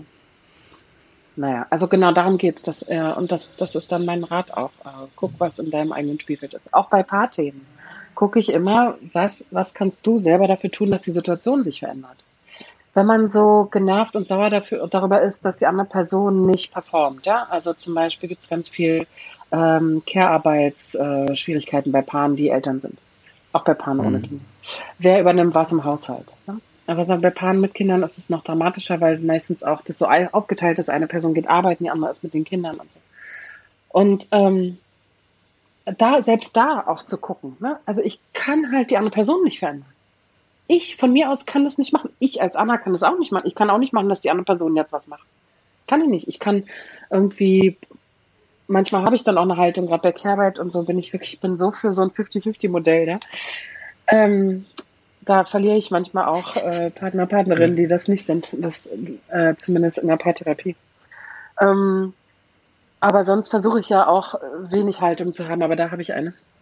Aber das, ich, was kannst du machen, wenn du das nicht hinkriegst, dass dein anderer, dein Lieblingsmensch mehr zu Hause übernimmt? Was machst du? Mhm. Ohne die ganze Zeit frustriert und genervt zu sein. Willst du das? Du kannst es ja auch bleiben. Also die Entscheidung ist ja auch, ich, ich will weiter rumnerven und meckern. Aber dann hast du auch keinen Sex. Mhm. Also, was willst du, mhm. ne? Und was willst du für dich? Und ist diese Beziehung für dich noch gesund und gut? Wenn du ständig zu viel gibst, was kannst du tun, um weniger zu geben? Was passiert denn dann? Mhm. Ne, wenn du ständig diese Überspannung kompensierst. Naja, da versuche ich natürlich gleichberechtigt mit beiden zu sprechen ne? und auf beide auch einen Blick zu haben und zu gucken, was ist bei dir und was ist bei dir und was kannst du in deinem äh, Spielfeld, was hast du zur Verfügung mit deinen eigenen Ressourcen, um, um dich anders zu fühlen, anders zu verhalten. Mhm. Und das ist, glaube ich, das härteste Einsehen, dass man, obwohl man in die Paartherapie kommt, die andere Person nicht geändert kriegt. Ja. Und eigentlich. Es gibt so einen äh, Paartherapeuten-Witz, das heißt, ähm, ich habe ein Problem, ich hab's, wir haben ein Problem, ich habe es mitgebracht, sitzt neben mir. Mhm. Mhm. Und wenn die das, und da kommt total viele mit, ne? Ja, absolut. Und das erstmal zu verändern, also nicht ins Du zu gehen, sondern ich. Was kann ich dafür tun, dass meine Beziehung besser ist? Das total schwierig für ganz viele und das auch so der, der harteste Brocken, glaube ich. Und da, tust, da einen anderen Gedankenswitch hinzukriegen. Da tust du aber so etwas Wertvolles, wirklich, weil ich, ich ja mich wirklich jetzt eigentlich, seitdem ich berufstätig bin, irgendwie mit dieser Frage von Selbstverantwortung auseinandersetze. Lange Zeit im Schulkontext, jetzt eine längere Zeit im, äh, viel in der Industrie und in der Wirtschaft und äh, bei Unternehmen, wo, ja, wo, wo Leute arbeiten, die immer die Verantwortung auch oder gerne, viele gerne die Verantwortung woanders sehen und ab und äh, sonst was. Und jetzt halt äh, vermehrt auch mit, mit Privatpersonen, die, die sich letztendlich Sinnfragen stellen und aber auch den Sinn interessanterweise total oft im Außen suchen. Also und Selbstverantwortung hat für mich ja eigentlich was damit zu tun, dass ich realisiere, alles, was mir passiert, ob jetzt in meiner Beziehung, in meinem Berufsleben, ähm, äh, in Bezug auf wie es mir geht, mit der einen oder anderen Tätigkeit, das ist alles ein Spiegel. Ich darf dadurch realisieren, ja, was eigentlich in mir vorgeht, was mir fehlt, was mir vielleicht eigentlich wichtig ist.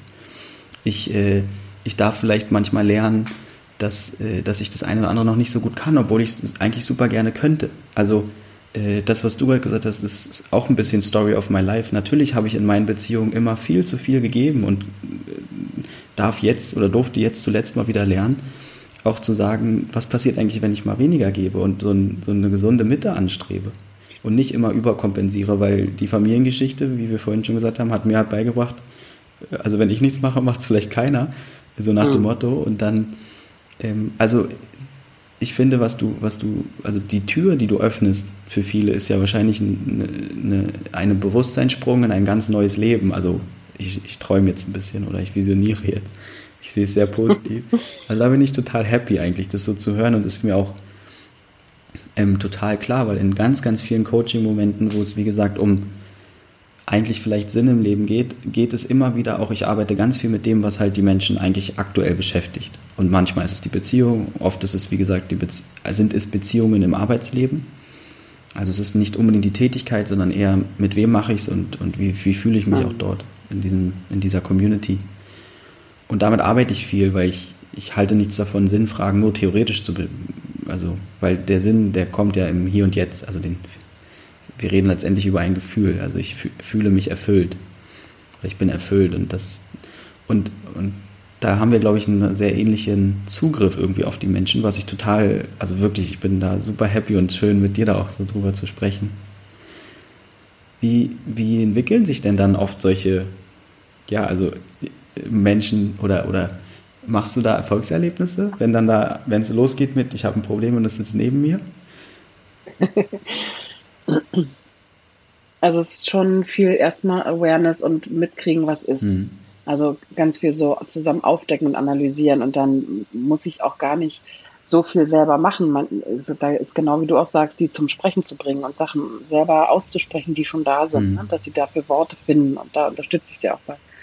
Und das macht schon mal viel aus, dass sie einfach selber erkennen, wie es gerade ist. Mhm. Und wenn du dann den nächsten Schritt machst zu, ich verstehe, was es für eine Veränderung bräuchte und der dritte ist, was kann ich zu dieser Veränderung beitragen, ähm, dann hat man, glaube ich, schon viel gewonnen. Mhm.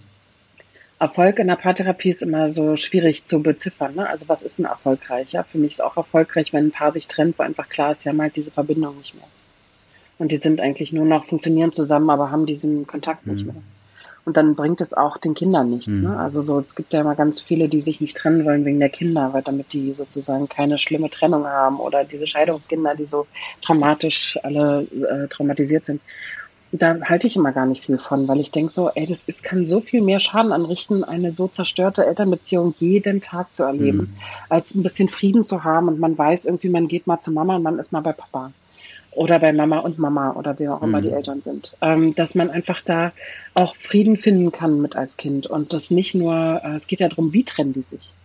Und wie, wie, wie liebevoll sind sie auch in der Trennung? Ich sage manchmal, nehmt doch den letzten Rest an guter Beziehung, den ihr habt, für eine gute Trennung. Ihr müsst immer noch Eltern bleiben. Mhm. Und das ist ja auch voll die schwierige Aufgabe, wenn man nicht mehr ein Paar ist, auch Eltern zu bleiben und das irgendwie die anderen neuen Personen zu integrieren, irgendwie so ein Patchwork-Modell zu machen, irgendwie ein nette kooperatives Miteinander hinzukriegen, auch wenn man eigentlich sich gar nicht mehr leiden kann. Das ist total schwierig. Voll. Also lieber sich zu entscheiden, also dann finde ich eher einen Erfolg zu sagen, wir trennen uns äh, und äh, sind irgendwie versuchen, irgendwie gut miteinander noch auszukommen, als äh, wir versuchen irgendwie Erfolg wäre, wir bleiben zusammen. Ja, ich wollte gerade, ich wollte gerade auf gar keinen Fall in die Richtung so von wegen, wie hoch ist deine Ich rette Beziehung Rate oder so, sondern eher, ja, genau. ähm, also du hast es eigentlich schon so angedeutet, was, hm. wann hüpft denn oder wann hast du so für dich das Gefühl, cool, ich glaube, hier ist gerade echt was passiert bei den Menschen in, in, in deinem Sinne? Also in, was ist so vielleicht dein, die, der, also du hast vorhin von deiner Berufung gesprochen, da wollte ich auch nochmal so hin. Und was ist denn so dein Sinn in dieser Arbeit? Also mein, ähm, das ist mir wirklich eine Herzensangelegenheit zu spüren, wenn Paare ihre Verbindung wieder mitkriegen und wenn die so merken, oh, wir gehören zusammen mhm. und wir haben, da ist was zwischen uns. Und manchmal ist diese Verbindung so unter Wäschebergen vergraben, ja, mhm. und unter so Alltagskämpfen verschüttet. Und mit denen so dazu zu arbeiten, wie habt ihr euch kennengelernt? Was mögt ihr eigentlich aneinander? Was, warum bleibt ihr beieinander? Mhm. Warum entscheidest du dich, bei dir, bei der anderen Person zu bleiben, statt bei den sieben Milliarden anderen Menschen, die es gibt? Ich meine, es gibt ja viel Auswahl. Mhm. Ähm, und sich dessen wieder bewusst zu werden. Warum ist meine Entscheidung bei dir und das auch als Entscheidung zu sehen und nicht als Pflicht oder als es ist eben so oder ich komme halt nicht weg oder ich bin halt so abhängig von dir, dass ich nichts anderes hab. Ja? Sondern als echte, bewusste Entscheidung, das macht auch so viel aus. Wenn ich das wieder als, als Paar sozusagen, als ähm, Teil von dem Paar wieder spüre, äh, warum ich bei dir bin und was daran gut für mich mhm. ist. Und das berührt mich als Therapeutin total, wenn ich das mitkriege, wenn die so ihre Verbindung wieder spüren und wieder merken, warum sie sich wichtig sind. Mhm. Und manchmal gelingt es, manchmal gelingt es auch nicht. Manche haben die auch nicht mehr. Mhm. Und wenn die die nicht mehr haben, wenn ich die nicht mehr spüre, als mit denen in so einem engen Raum sitzen, mhm. ja, ähm, dann gebe ich denen das auch als Feedback. Und dann gucken wir einfach auch, wie es für sie ist, ob sie das spüren. Weil es kann ja auch sein, ich spüre es nicht, was weiß ich, warum ich es nicht mitkriege. Ne? Mhm. Und dann gucken wir einfach so, wie viel ist noch da und dass sie das auch wirklich in so eine innere Prüfung und Prozess gehen, will ich mit dir zusammenbleiben. Mhm. Und wenn dann eine Entscheidung rauskommt, finde ich es erfolgreich, ja, weißt du? Ja. Also so dann ist irgendwie klar, so ja, wir haben das bewusst getroffen. Scheint, genau. Wir sind nicht einfach so miteinander, weil wir halt müssen. Ja, scheint sich so. Also die, sondern weil wir es wollen. Ja, dir scheint es echt um so das bewusste Entscheiden auch zu gehen. Hm. Und ähm, für sich eben so zu, ähm, so zu klären, was will ich eigentlich und wie viel Verbindung, also gerade habe ich so gedacht, eigentlich ist doch Verbindung zwischen Menschen immer da. Ich glaube, das, was du gerade meintest, ist so dieses, diese liebevolle, also dieses, ja, ich sehe in dir mhm. auch meinen Partner oder meine Partnerin. Aber ja. eigentlich ist ja eine Verbindung auch da, wenn man das nicht mehr sieht. Und dann geht es doch vielleicht eher darum, das zu realisieren und dem ins Auge zu schauen Und ich habe das oft erlebt, dass wenn dann der Konflikt irgendwie auch oder diese Konfliktlage angesprochen wurde und von allen auch akzeptiert, dass das die Beziehung enorm wieder lebendig gemacht hat, obwohl, der, obwohl es in einer ganz anderen Konstellation weiterging und man vermeintlich gedacht hat, wir haben, sind gescheitert, aber es fühlte sich an wie eigentlich das nächste und völlig richtige Kapitel und auf einmal ist die Verbindung, die wie gesagt die ganze Zeit da war, aber vielleicht fehlinterpretiert wurde oder völlig, also so, die Erwartungen wurden einfach nicht getroffen und dadurch war die Verbindung nicht eine Verbindung, sondern sie war irgendwie, es ist nicht da. Und äh, das, was du gerade meintest, unter Wäschebergen, wenn man das so sichtbar macht und dann eigentlich sind doch, also es geht doch immer, dass Menschen sich irgendwie dann wieder begegnen. Also was du ansprichst, ist auch so ein Satz, den ich damals in Halle gelernt habe. Ehrlichkeit schafft Nähe. Mhm. Dass in dem Moment, wo ich was ehrlich ausspreche, mich richtig nackig mache und wirklich mich vor dich hinstelle und sage, ich mag dich oder ich mag dich nicht mehr oder ich finde dich anziehend oder ich finde dich nicht mehr anziehend, mhm. egal welche Richtung, ne, dass das sofort wieder, dass das sofort wieder eine neue Verbindung knüpft. Mhm. Und dass ich das wollen muss. Das heißt, ich als Anna, ich entscheide auch total, wo ich ehrlich bin, wo nicht ist gar nicht, dass ich irgendwo rumlüge, ja, aber ich weiß, dass ich in beruflichen Kontexten manchmal, wenn das gar nicht so erwünscht war, dass man da die Wahrheit sagt und ehrlich ist, das manchmal auch gelassen habe, weil ich dachte, ich binde mich viel zu doll, wenn ich hier zu ehrlich sage, was ich sehe. Mhm. Manchmal ist es gar nicht gewünscht, dass ich da irgendwie Feedback gebe. Mhm. Ähm, und in den Paartherapien finde ich auch, in dem Moment entsteht auch wieder positive Spannung, wenn ich nämlich da bleibe und wenn ich zeige, was mir gefällt, was mir nicht gefällt, wenn ich nicht weggehe, nicht aggressiv werde, nicht zu jemand anderem gehe, sondern wirklich mich aufrecht hinstelle und bleibe, dann ist auch wieder ein neuer Kontakt möglich und neue Spannung möglich. Und die ermöglicht Intimität und Nähe. Mhm. Eigentlich ist Sex erst möglich, wenn man wirklich so klar und authentisch mhm. ist. Guter Sex. Mhm. Ja, man kann auch Sex haben, wenn man nicht ja, ich glaube, Sex ist, Weiß können wir auch drüber sprechen. Gibt auch echt spannende Podcasts mittlerweile darüber. Ähm, mhm. äh, ja, also Sex ich, ist auch Ich ergänze nochmal ganz mhm. kurz. Ich will dich gar nicht von dem Thema Sex ablenken. Ich will nur sagen, dass äh, wenn ich, äh, und das ist äh, von dem äh, David Schnarch, dem amerikanischen Paartherapeuten, der leider verstorben ist, ein wichtiger Punkt gewesen zum Thema Differenzierung. Das heißt nämlich, ich kann gut bei mir sein und ich kann auch gut bei dir sein. Und es ist eben nicht was Symbiotisches, zusammen Verschmelzendes, sondern es ist was, wo jeder so auch gut bei sich sein kann und man dadurch auch gut in Kontakt kommt. Und wenn ich dann eben so diese Ehrlichkeit habe und Mut habe, auszusprechen, was gesagt werden muss oder mh, mm, was ich vielleicht vermieden habe bisher zu sagen oder was ich schon befürchtet habe, aber von dir nicht eine richtige Antwort gekriegt habe, dann ist wieder neuer Kontakt möglich. Mhm und neue Beziehungen. Darum geht's ja auch dann weiter an den Stellen, wo du gesagt hast, ne? Und was du erlebst im Business-Kontext. Ja. So, das ist ja genau das Gleiche. Da geht's ja auch um Beziehungen. Und auf der anderen Seite will ich nochmal sagen, du hast gesagt, äh, eigentlich ist doch immer Verbindung möglich. Das glaube ich nicht. Ich erlebe das auch bei Paaren, dass die manchmal einfach so schlimme Sachen miteinander erlebt haben oder auch mhm. in ihrem Leben so viele schlimme Sachen erlebt haben, dass sie einfach nicht äh, in Verbindung gehen ja. können mehr. Ja. Jedenfalls nicht miteinander. Und das ist dann auch okay. Mhm. Und klar haben sie irgendeine Art von Verbindung, weil sie eine gemeinsame Vergangenheit haben. Ne? Aber ich glaube, dass einfach Menschen sich manchmal so schlecht behandeln, dass einfach dann auch gut ist, keine Verbindung mehr zu spüren. Ja, absolut. Und dann wirklich auch zu sagen, ich gehe. Und diesen ja. Schritt man ja auch nicht alle. Ja, ja, voll. Also es gehen einfach viel zu wenig Menschen dann auch weg von Menschen, die sie schlecht behandeln. Mhm haben wir auch schon ab und zu hier drüber gesprochen in anderen Gesprächen. Da geht es dann auch einfach letztendlich um Traumata und äh, mhm. vielleicht tiefer liegende Geschichten, die manchmal getriggert werden durch den Partner oder die Partnerin, manchmal durch die Person vielleicht auch ähm, ausgelöst wurden. Und ja, da hast du, glaube ich, vollkommen recht. Wie hilft denn jetzt diese ganze, also das Schöne an deinem Thema ist ja, dass jeder, wie gesagt, entweder sich eine Beziehung wünscht und jede, oder dass sie schon da ist. Und wie hilft jetzt das, was man dort erlebt, vielleicht bei der eigenen Sinnsuche? Ich lerne ja total viel durch die Paare in den ganzen Jahren, wo ich jetzt Paartherapeutin bin, wie Beziehung gut gelingt. Das ist ja mehr so rum. Mhm.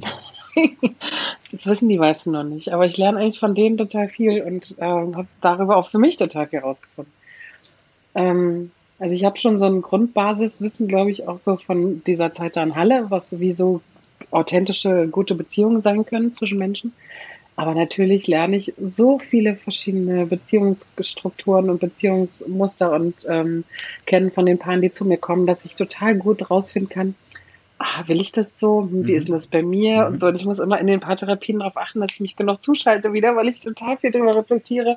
Ah, wie ist denn gerade meine Beziehung? Mhm. Was kann ich denn da verbessern? Ähm, oder auch darüber nachdenke, auch ganz wertvoll mich fühle und wertschätzend auch meinen Beziehungen gegenüber bin, auch wenn ich das erlebe in der Paartherapie. Ne? Es gibt total oft Situationen, wo ich nach Hause komme und sage, danke danke, dass wir so miteinander sind und du mit mir so bist. Ja. Ne? Ähm, also so, da bin ich auch, habe ich auch viel Dankbarkeit für. Also insofern entwickelt sich mein äh, Sinnsuche zum Thema Partnerschaft und Beziehungen sehr durch meinen Job, also durch meinen Beruf. Mhm. Dass ich da viel rausfinde, äh, wie, was mir wichtig ist und auch in den Sätzen, den ich dem, die ich den Paaren sage, rausfinde, was ist denn meine Haltung? Mhm. Was finde ich denn da jetzt gerade den richtigen Weg? Ähm, was, was, äh, was habe ich da für eine Idee, was die machen können? Was äh, ist da möglich auch? Mhm. Und das ist natürlich dann auch immer auch ein Spiegel für mich. Also was ist mir möglich? Mhm. Ich sehe ja bei denen auch nur Sachen, die mir möglich sind. Also so, die mir einfallen. Ja. Ne? Ich sehe ja bei denen keine Sachen, die mir nicht einfallen. Ja, so. ähm, das heißt nicht, dass ich sofort alles umsetzen muss. Und ähm, äh, meine Partnerin wurde auch im Podcast, den wir mal zusammen gemacht haben, mit einer Paartherapeutin, meine allererste Paartherapie bei Ann-Marlene Henning, äh, die deutsche Paar Sexologin und Paartherapeutin. Ähm, und die hat natürlich auch die Frage an die äh, Partnerin, ne, wie ist es denn mit einer Paartherapeutin zusammen zu sein? Und da hat äh, Monique, meine Partnerin, gesagt, naja, sie hat sich das einfacher vorgestellt. Also ich dachte, super, hat jetzt hier eine Paartherapeutin und wenn wir Probleme haben, dann löst die ja. die schon. Aber ich verursache die ja, ja, auch, ne? Also so insofern äh, ist ihre, äh, ihre Rechnung da nicht aufgegangen. Nee, nee, nee. Wir müssen doch beide selber lernen, wie das alles so geht. Toll. Aber ich lerne natürlich total viel und ich habe halt das Glück, dass ich mich äh, dadurch, dass ich diesen Job gewählt habe, äh, mit dem Thema Beziehung den ganzen Tag auseinandersetzen darf. Jetzt hast du auf die Frage gerade äh, so geantwortet, wie du vielleicht auch deinen Sinn immer mehr findest. Ich wollte eigentlich so ein bisschen in die Richtung wie Menschen vielleicht in Beziehung oder wie Beziehungen helfen können bei der eigenen Sinnsuche. Ich bleibe aber jetzt mhm. bei dir, weil ich wollte eh nochmal fragen, wir waren vorhin an diesem ganz spannenden Punkt, dass du gesagt hast, du hast jetzt mittlerweile ein größeres Ja dafür und eine Haltung für deine Selbstständigkeit.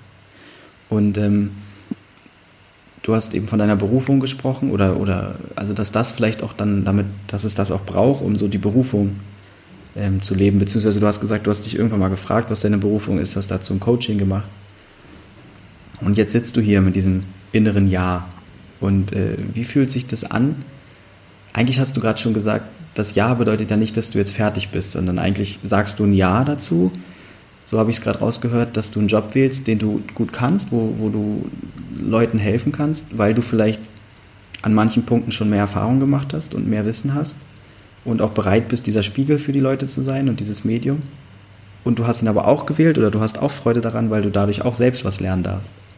Und ich finde, das, das ist auf jeden Fall etwas, was ich bei dir immer und auch heute sehr stark wahrnehme, diese Freude daran, auch über dich selber immer wieder Neues zu lernen und zu sagen, ja, ich verursache ja auch die Probleme und das ist doch aber auch toll. Also, ja.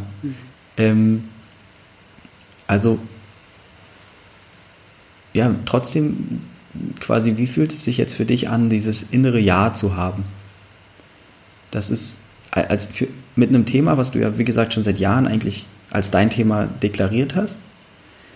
Ähm, und ich will so ein bisschen darauf, äh, darauf hinaus, dass viele Menschen ja so ein Thema haben, was sie, was sie eigentlich beschäftigt und wo sie auch sagen, das ist so mein Thema. Und jetzt sagst du, du hast dazu ein Ja und, und, und machst es auch zu deinem Beruf, also Beruf, Berufung zum Beruf machen. Wie fühlt sich das an?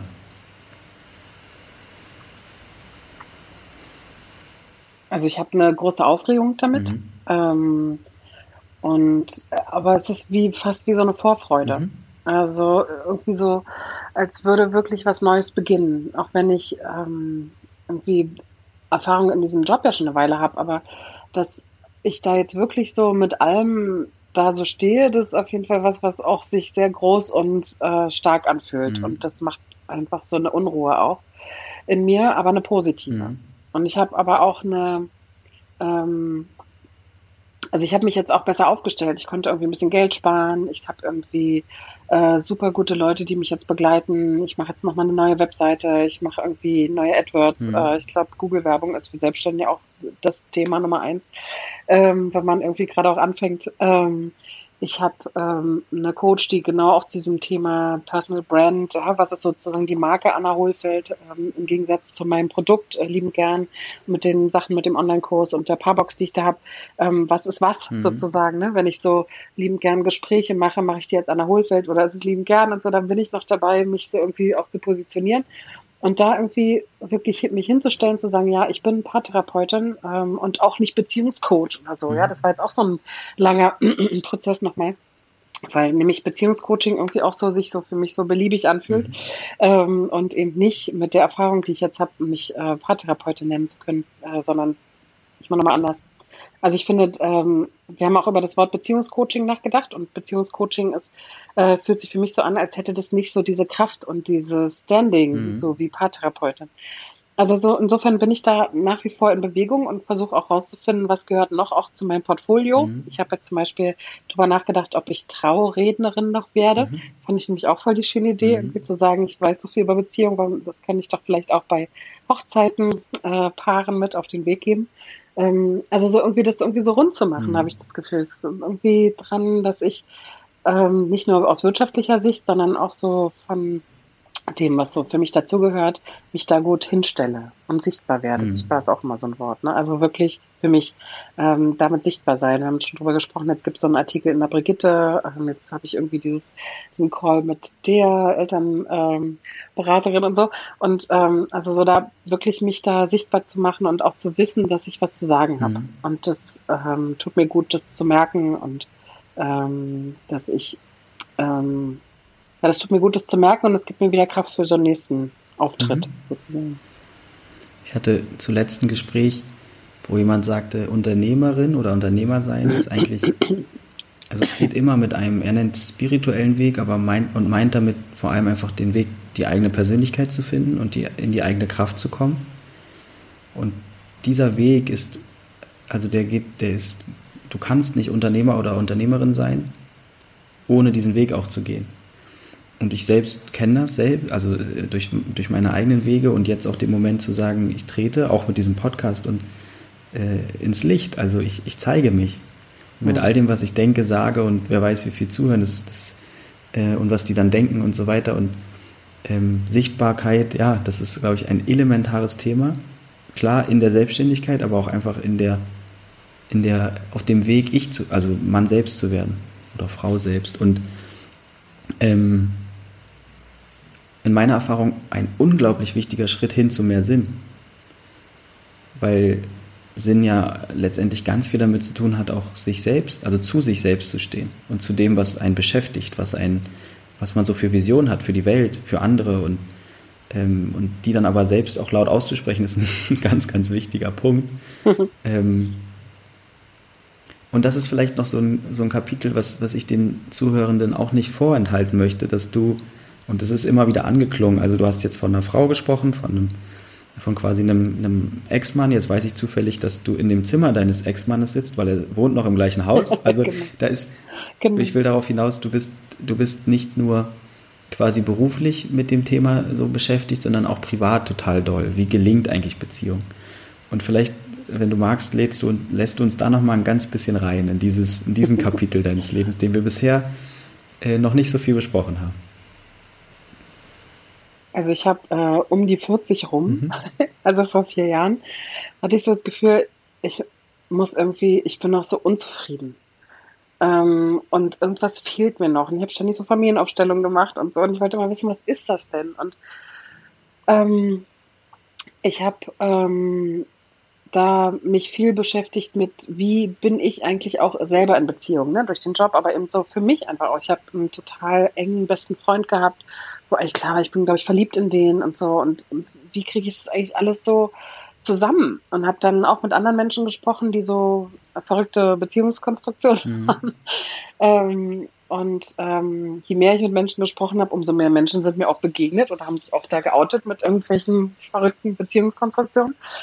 Und dann habe ich damals gesagt, okay, ich bin, glaube ich, sowas wie Beziehungspunk oder Beziehungsanarchist oder Polyamor mhm. oder so. Ne? Also ich habe so Worte gesucht, die irgendwie sagen, äh, genau, ich habe mehr Liebe in mir für mehr Menschen mhm. als nur für eine Person. Und ich habe vorhin gesagt, ich bin für meine Bedürfnisse selber zuständig, aber das heißt aber auch, der andere ist nicht der universelle Bedürfnisbefriediger. Mhm. Das war mir immer klar. Und es gab immer Bedürfnisse, die auch mein Mann mir nicht befriedigen konnte und umgekehrt. Mhm. Und dann ähm, habe ich viel mit ihm darüber gesprochen und es war klar, irgendwie ist jetzt dran, Beziehungen zu öffnen. Und äh, dieser Freund damals ist mehr für mich als nur ein Freund. Und der wollte überhaupt nicht mehr. Der ist dann auch abgehauen, als ich ihm gegenüber mich geoutet habe. Das war total schade und war ganz äh, schlimm für mich. Aber für mich war mein Weg klar, nämlich ich bin, glaube ich, ich, ich will mit mehr Menschen lieben. Mhm. Und ähm, habe dann äh, jemand anderen kennengelernt und hatte sozusagen so eine polyamore Beziehung zu zwei Männern und habe dann mit Trennung, Auseinanderleben, Zusammenziehen, wieder trennen, mhm. viel verrückte Zeit gehabt und hatte dann eine Zeit alleine und habe in der Zeit, glaube ich, auch viel Erfahrung nochmal gemacht, ähm, mich auch so zum Thema Weiblichkeit total viel mit mir beschäftigt mhm. und so Workshops gemacht auch äh, dann auch gleich immer Aufklärungsseminare. Ne? Also ich verwandle immer das, was ich lerne, direkt auch wieder in Content für meine ähm, äh, Kundinnen und Kunden. Ähm, und ich habe ähm, dann eben mit dem Thema Bisexualität mich viel beschäftigt, weil ich jemanden kennengelernt habe auf einem dieser Online-Dating-Portale, der bi war. Und ich dachte, oh, jetzt das Thema auch mhm. noch. Und ich so, oh Gott, nein, reicht jetzt nicht mal mit Outings und hatte dann auch immer so zu tun, wie viel zeige ich in meiner Paartherapie auch von mir. Mhm. Weil ich hatte schon das Gefühl, dass viel heteronormative Paare zu mir kommen. Ja. Mhm. Es war immer mal auch ein schwulen lesbisches Paar dabei, aber jetzt so ganz bunt war es jetzt auch mhm. nicht. Und also kommen die dann noch, wenn die von mir wissen, dass ich irgendwie Poli bin mhm. oder dass ich äh, mit Frauen, Männern irgendwie zu so, ne? so das ist auch total das wichtige, der wichtige Prozess. Ja, und dann habe ich ähm, über diesen einen Freund, der bi war, mich in diese schwul-lesbische, bi-queere Szene in Berlin begeben und in einem äh, Video über den CSD Berlin, 40 Jahre CSD, äh, Monique gesehen. Mhm. Und hab, war total verknallt direkt und habe ihr geschrieben über Facebook. Und ähm, sie hat hab gesagt, ich bin verknallt und irgendwie direkt eine Nachricht geschrieben und habe wirklich original ein Jahr später von ihr eine Antwort bekommen. Okay. Äh, zum nächsten CSD und hat sie mich zu dem eingeladen und wir haben halt direkt irgendwie so geschrieben, als wenn wir uns schon kennen, was irgendwie nach wie vor total lustig ist. Weil ich habe halt auch nicht geschrieben, so, hey, warum hast du denn jetzt ein Jahr nicht reagiert? Dann habe ich gesagt, hey, ja gerne, lass uns kennenlernen. Mhm. So. Und sind äh, relativ schnell auch zusammengekommen und damals eben noch so parallel zu meinem Mann, mit dem ich dann wieder zusammen war. Und dann gab es so eine Phase, äh, wo klar war, ich will dieses mit Frauen zusammen sein erstmal ausleben und habe dann ähm, mich auch von Jan, meinem Mann, wieder getrennt. Und ähm, dann war so die Frage, was machen wir denn jetzt hier mit dem Wohnen? Mhm. Und äh, Monique musste aus ihrer Wohnung raus, das war schon klar. Und wir haben irgendwie zusammen überlegt, was machen wir denn jetzt? Und sein Vorschlag war, wollen wir nicht alle zusammen wohnen? Mhm. Da waren wir zusammen in der Therme zu dritt. Und ähm, haben dann irgendwie eine Stunde in diesem warmen Wasser gehangen und überlegt, wie machen wir das denn? Und bauen wir jetzt hier an oder bauen wir Garage aus oder wer kriegt hier welches Zimmer und so, wie geht es überhaupt? Und in den Tagen danach hat mein jüngerer Sohn ähm, vorgeschlagen, ach, zieh doch bei uns ein, da war ich gar nicht dabei. Mhm. Da haben die zu viert oder zu, äh, da haben die zu viert gegessen und ähm, der Kleine hat es vorgeschlagen. Und dann war es irgendwie so in der Welt und dann haben wir wirklich ernsthaft darüber gesprochen, wie das denn wäre. Und dann kam der Lockdown. Mhm. Und wir haben direkt diesen Lockdown genutzt zum Zusammenziehen, weil irgendwie auch nicht klar war, darf man sich da noch sehen. Ja? Mhm. Und dass äh, diese Konstellation so gut gelingt, dass wir wirklich sozusagen hier, meine beiden Söhne sind jetzt 14 und 16, ähm, ähm, von Jan, ähm, wir lassen uns dieses Jahr scheiden, ähm, dass, dass diese Konstellation hier so gelingt, hängt total damit zusammen, dass alle fünf ihren Beitrag dazu leisten. Mhm. Monique, die sich super schnell hier eingefunden hat und an die Hausregeln sich gewöhnt hat und versucht hat, ein Teil der Familie zu sein und auch trotzdem authentisch mit ihren Regeln, die viel schärfer sind als unsere. Ähm, die Jungs, die irgendwie gelernt haben, sie zu akzeptieren und zu lieben und äh, mit ihr ganz viele Sachen verbinden, wie zusammen irgendwie shoppen gehen oder draußen haben die ganz viel Football gespielt zusammen. Die hat auch stundenlang sich irgendwie neben die gesetzt und mal geguckt, was die da eigentlich zocken, wo mir die Geduld gefehlt hat. Also so, da gibt es ganz viel Beziehung und Kontakt und der ist auch nicht immer leicht, aber es ist trotzdem so, dass da viel Verbindung gibt zwischen Jan und Monique. Die haben eine richtige Freundschaft entwickelt, helfen sich total viel an tausend technischen Sachen. Monique hat immer eine neue Idee nach der anderen, wie wir hier mehr Automatisierung nach Hause bringen. Wir mit so einem Rasenroboter und so. Wow. Und Jan ähm, legt dann die Kabel dafür und so und sind da irgendwie so ein total cooles Team und gehen auch gerne zu zweit ins Kino. Also so, dass das irgendwie, und Jan und ich haben auch eine gute freundschaftliche Beziehung vor allem. Und die, die haben wir, glaube ich, die ganze Zeit gehabt und die war mal mehr und mal weniger äh, erotisch, würde ich mhm. sagen. Und im Moment haben wir die vor allem auf der freundschaftlichen Ebene und äh, sind uns da wichtige Lebenspartner äh, und Eltern eben auch. Und dass das so gelingt, hängt wirklich mit uns Fünfen zusammen. Mhm. Und dass Jan das so aushalten kann, dass er hier seine Ex-Frau, noch Frau mit einer anderen Frau erlebt. Wir versuchen jetzt auch nicht offensiv da zu knutschen vor ihm, aber es ist schon klar, dass wir hier auch eine intime Beziehung haben. Das äh, hat auch damit zu tun, dass er gut verdrängen kann, aber auch, weil er auch merkt, wie viel er auch davon hat. Also er ist einfach Teil nach wie vor von so einer großen Familie. Wir hatten das schon, dass wir beide einzelne Wohnungen hatten und die Kinder zwischen uns gewechselt sind. Es war für alle ganz schön anstrengend. Mhm.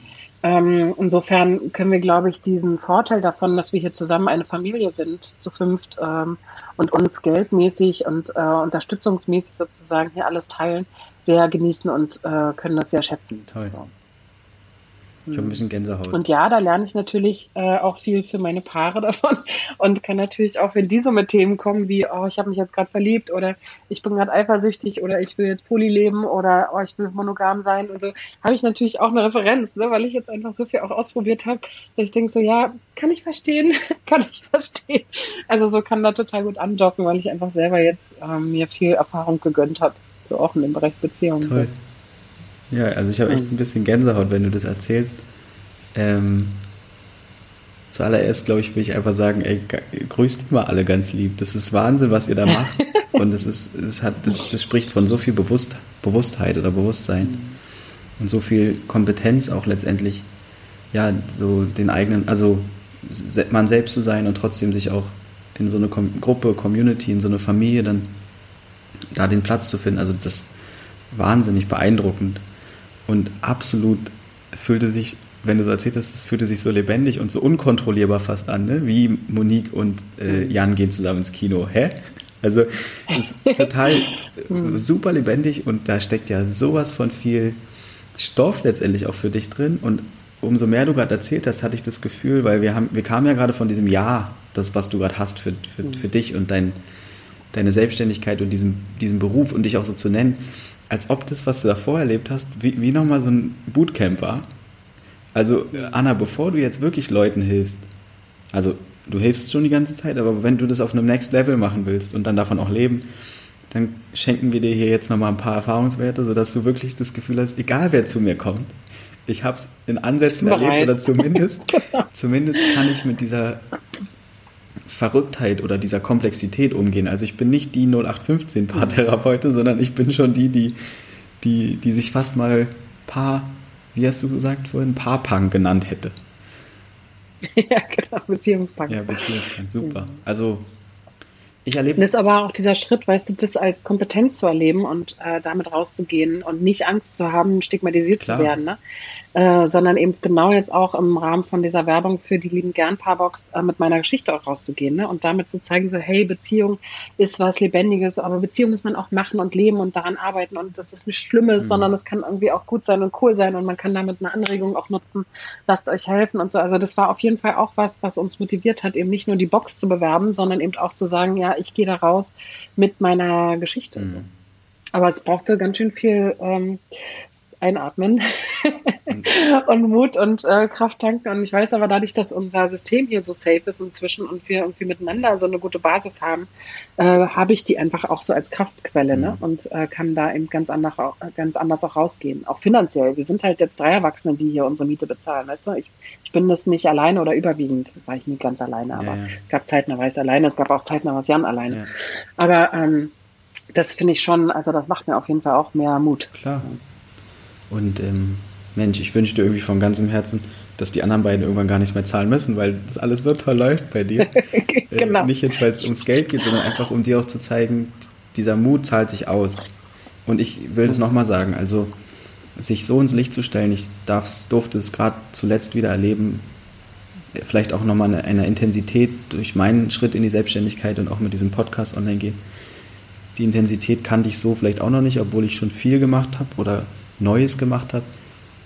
Aber sich und die eigene Geschichte und Persönlichkeit so zu zeigen und angreifbar zu machen und so weiter, das ist ein unglaublich herausfordernder Prozess, der aber so wichtig ist, letztendlich wirklich so diese Kraft, also in, den, in diese Kraft zu kommen. Und die hat jeder und jede. Wir haben die alle.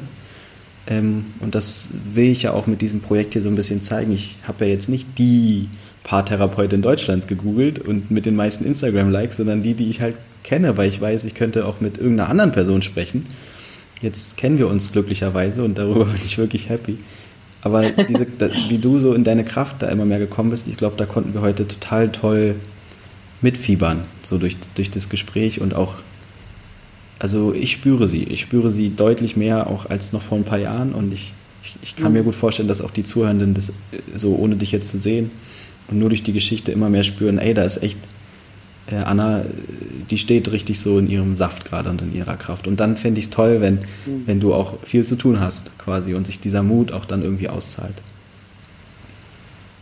Ja, danke für die ganzen vielen schönen Wünsche. Mhm, gerne. Mhm. Schön. Ja, cool. was, was wäre dir vielleicht gerade noch wichtig? So mein, ich habe so das Gefühl, ich bin, bin ganz viel, konnte ganz viele Fragen stellen und spüre so, so Richtung Ende. Was, was wäre dir vielleicht noch ein Anliegen zu sagen oder fehlt dir noch irgendein Puzzlestück?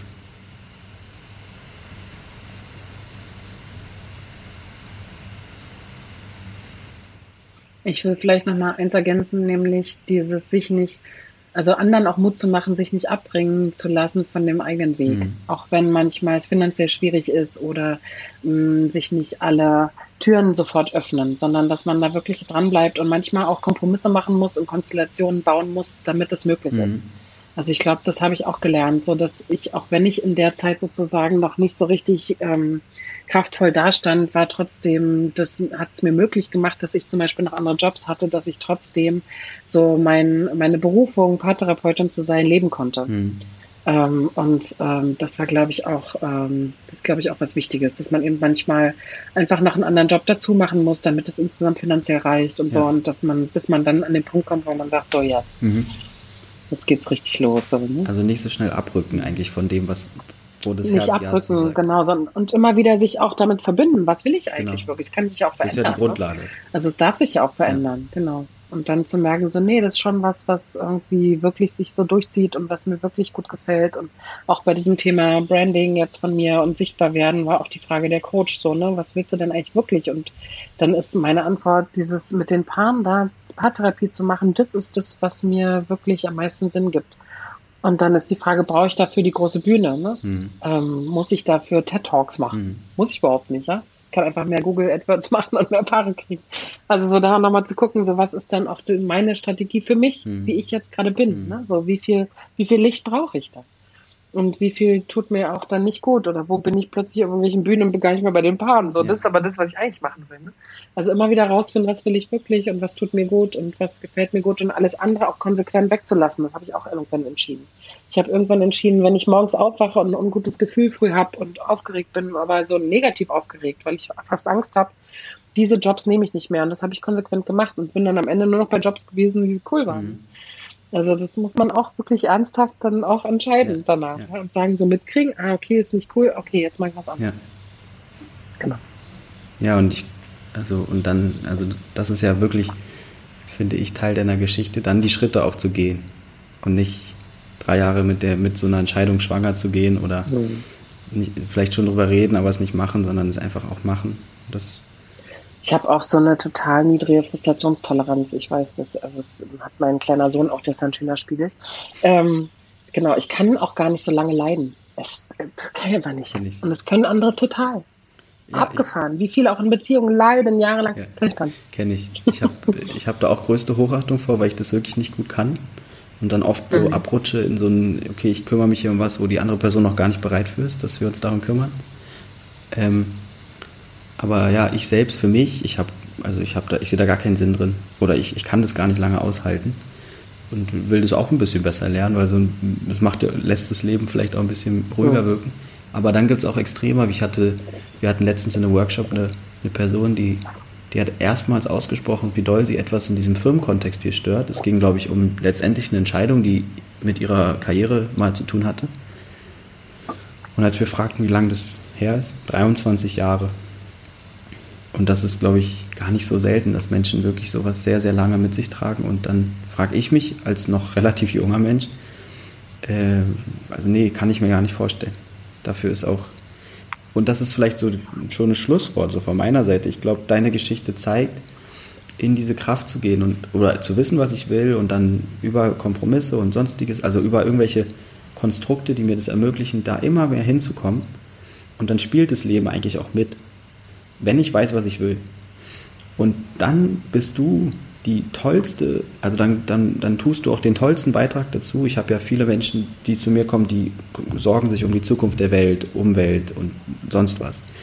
Kriege und ich sage immer, wenn du es schaffst, in deine Kraft zu kommen, tust du das aller, allermeiste. Und dann, dann musst du dich auch, also wenn das jeder nämlich und jedes schafft, dann, dann ist das Puzzle irgendwann komplett und, und das, finde ich, zeigt deine Geschichte und von daher, ähm, ja, Mut, Mut nicht ganz so lange auszuhalten vielleicht und sich äh, diese, diese Stör Störgefühle schon wahrzunehmen. Mensch, Anna. Ja, cool. Danke fürs Gespräch, Ben. Danke, danke dir vielmals für die Offenheit. Mhm. Und äh, wunderschön, dass wir uns zu dieser Zeit, wo dieses Jahr auch bei dir so da ist, dann auch wieder, mhm. wieder treffen und das jetzt hier sogar sich so manifestiert in diesem Gespräch. Ja, toll, das so durch deine Fragen nochmal so doll zu spüren auch. Also das unterstützt auch meinen Mut total. Super. Mhm. Dann wünsche ich dir einen wunderschönen Tag, einen tollen Instagram Live Call, der vielleicht schon passiert ist, wenn diese Folge hier ausgestrahlt ist. genau. Insgesamt ganz, ganz viel, mhm. einfach wie gesagt auch Erfolg, weil der gehört jetzt für mich dazu.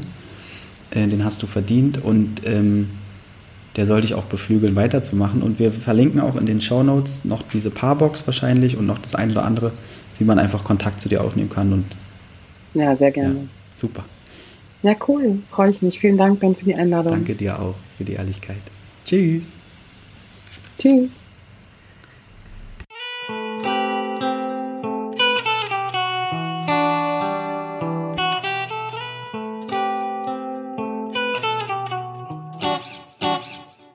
Danke, dass du diese lange Folge gehört hast. Wie hat sie dir gefallen? Ich hoffe, sie konnte dich inspirieren. Beziehungen führen wir ja alle, ob romantisch, freundschaftlich oder im professionellen Leben. Das Tolle ist, in Beziehungen werden wir permanent gespiegelt. Wir erfahren also sehr viel über uns und letztlich auch über unseren Sinn. Melde dich gerne mit deinen Fragen oder Rückmeldungen bei mir. Alles Liebe und bis bald, dein Bent.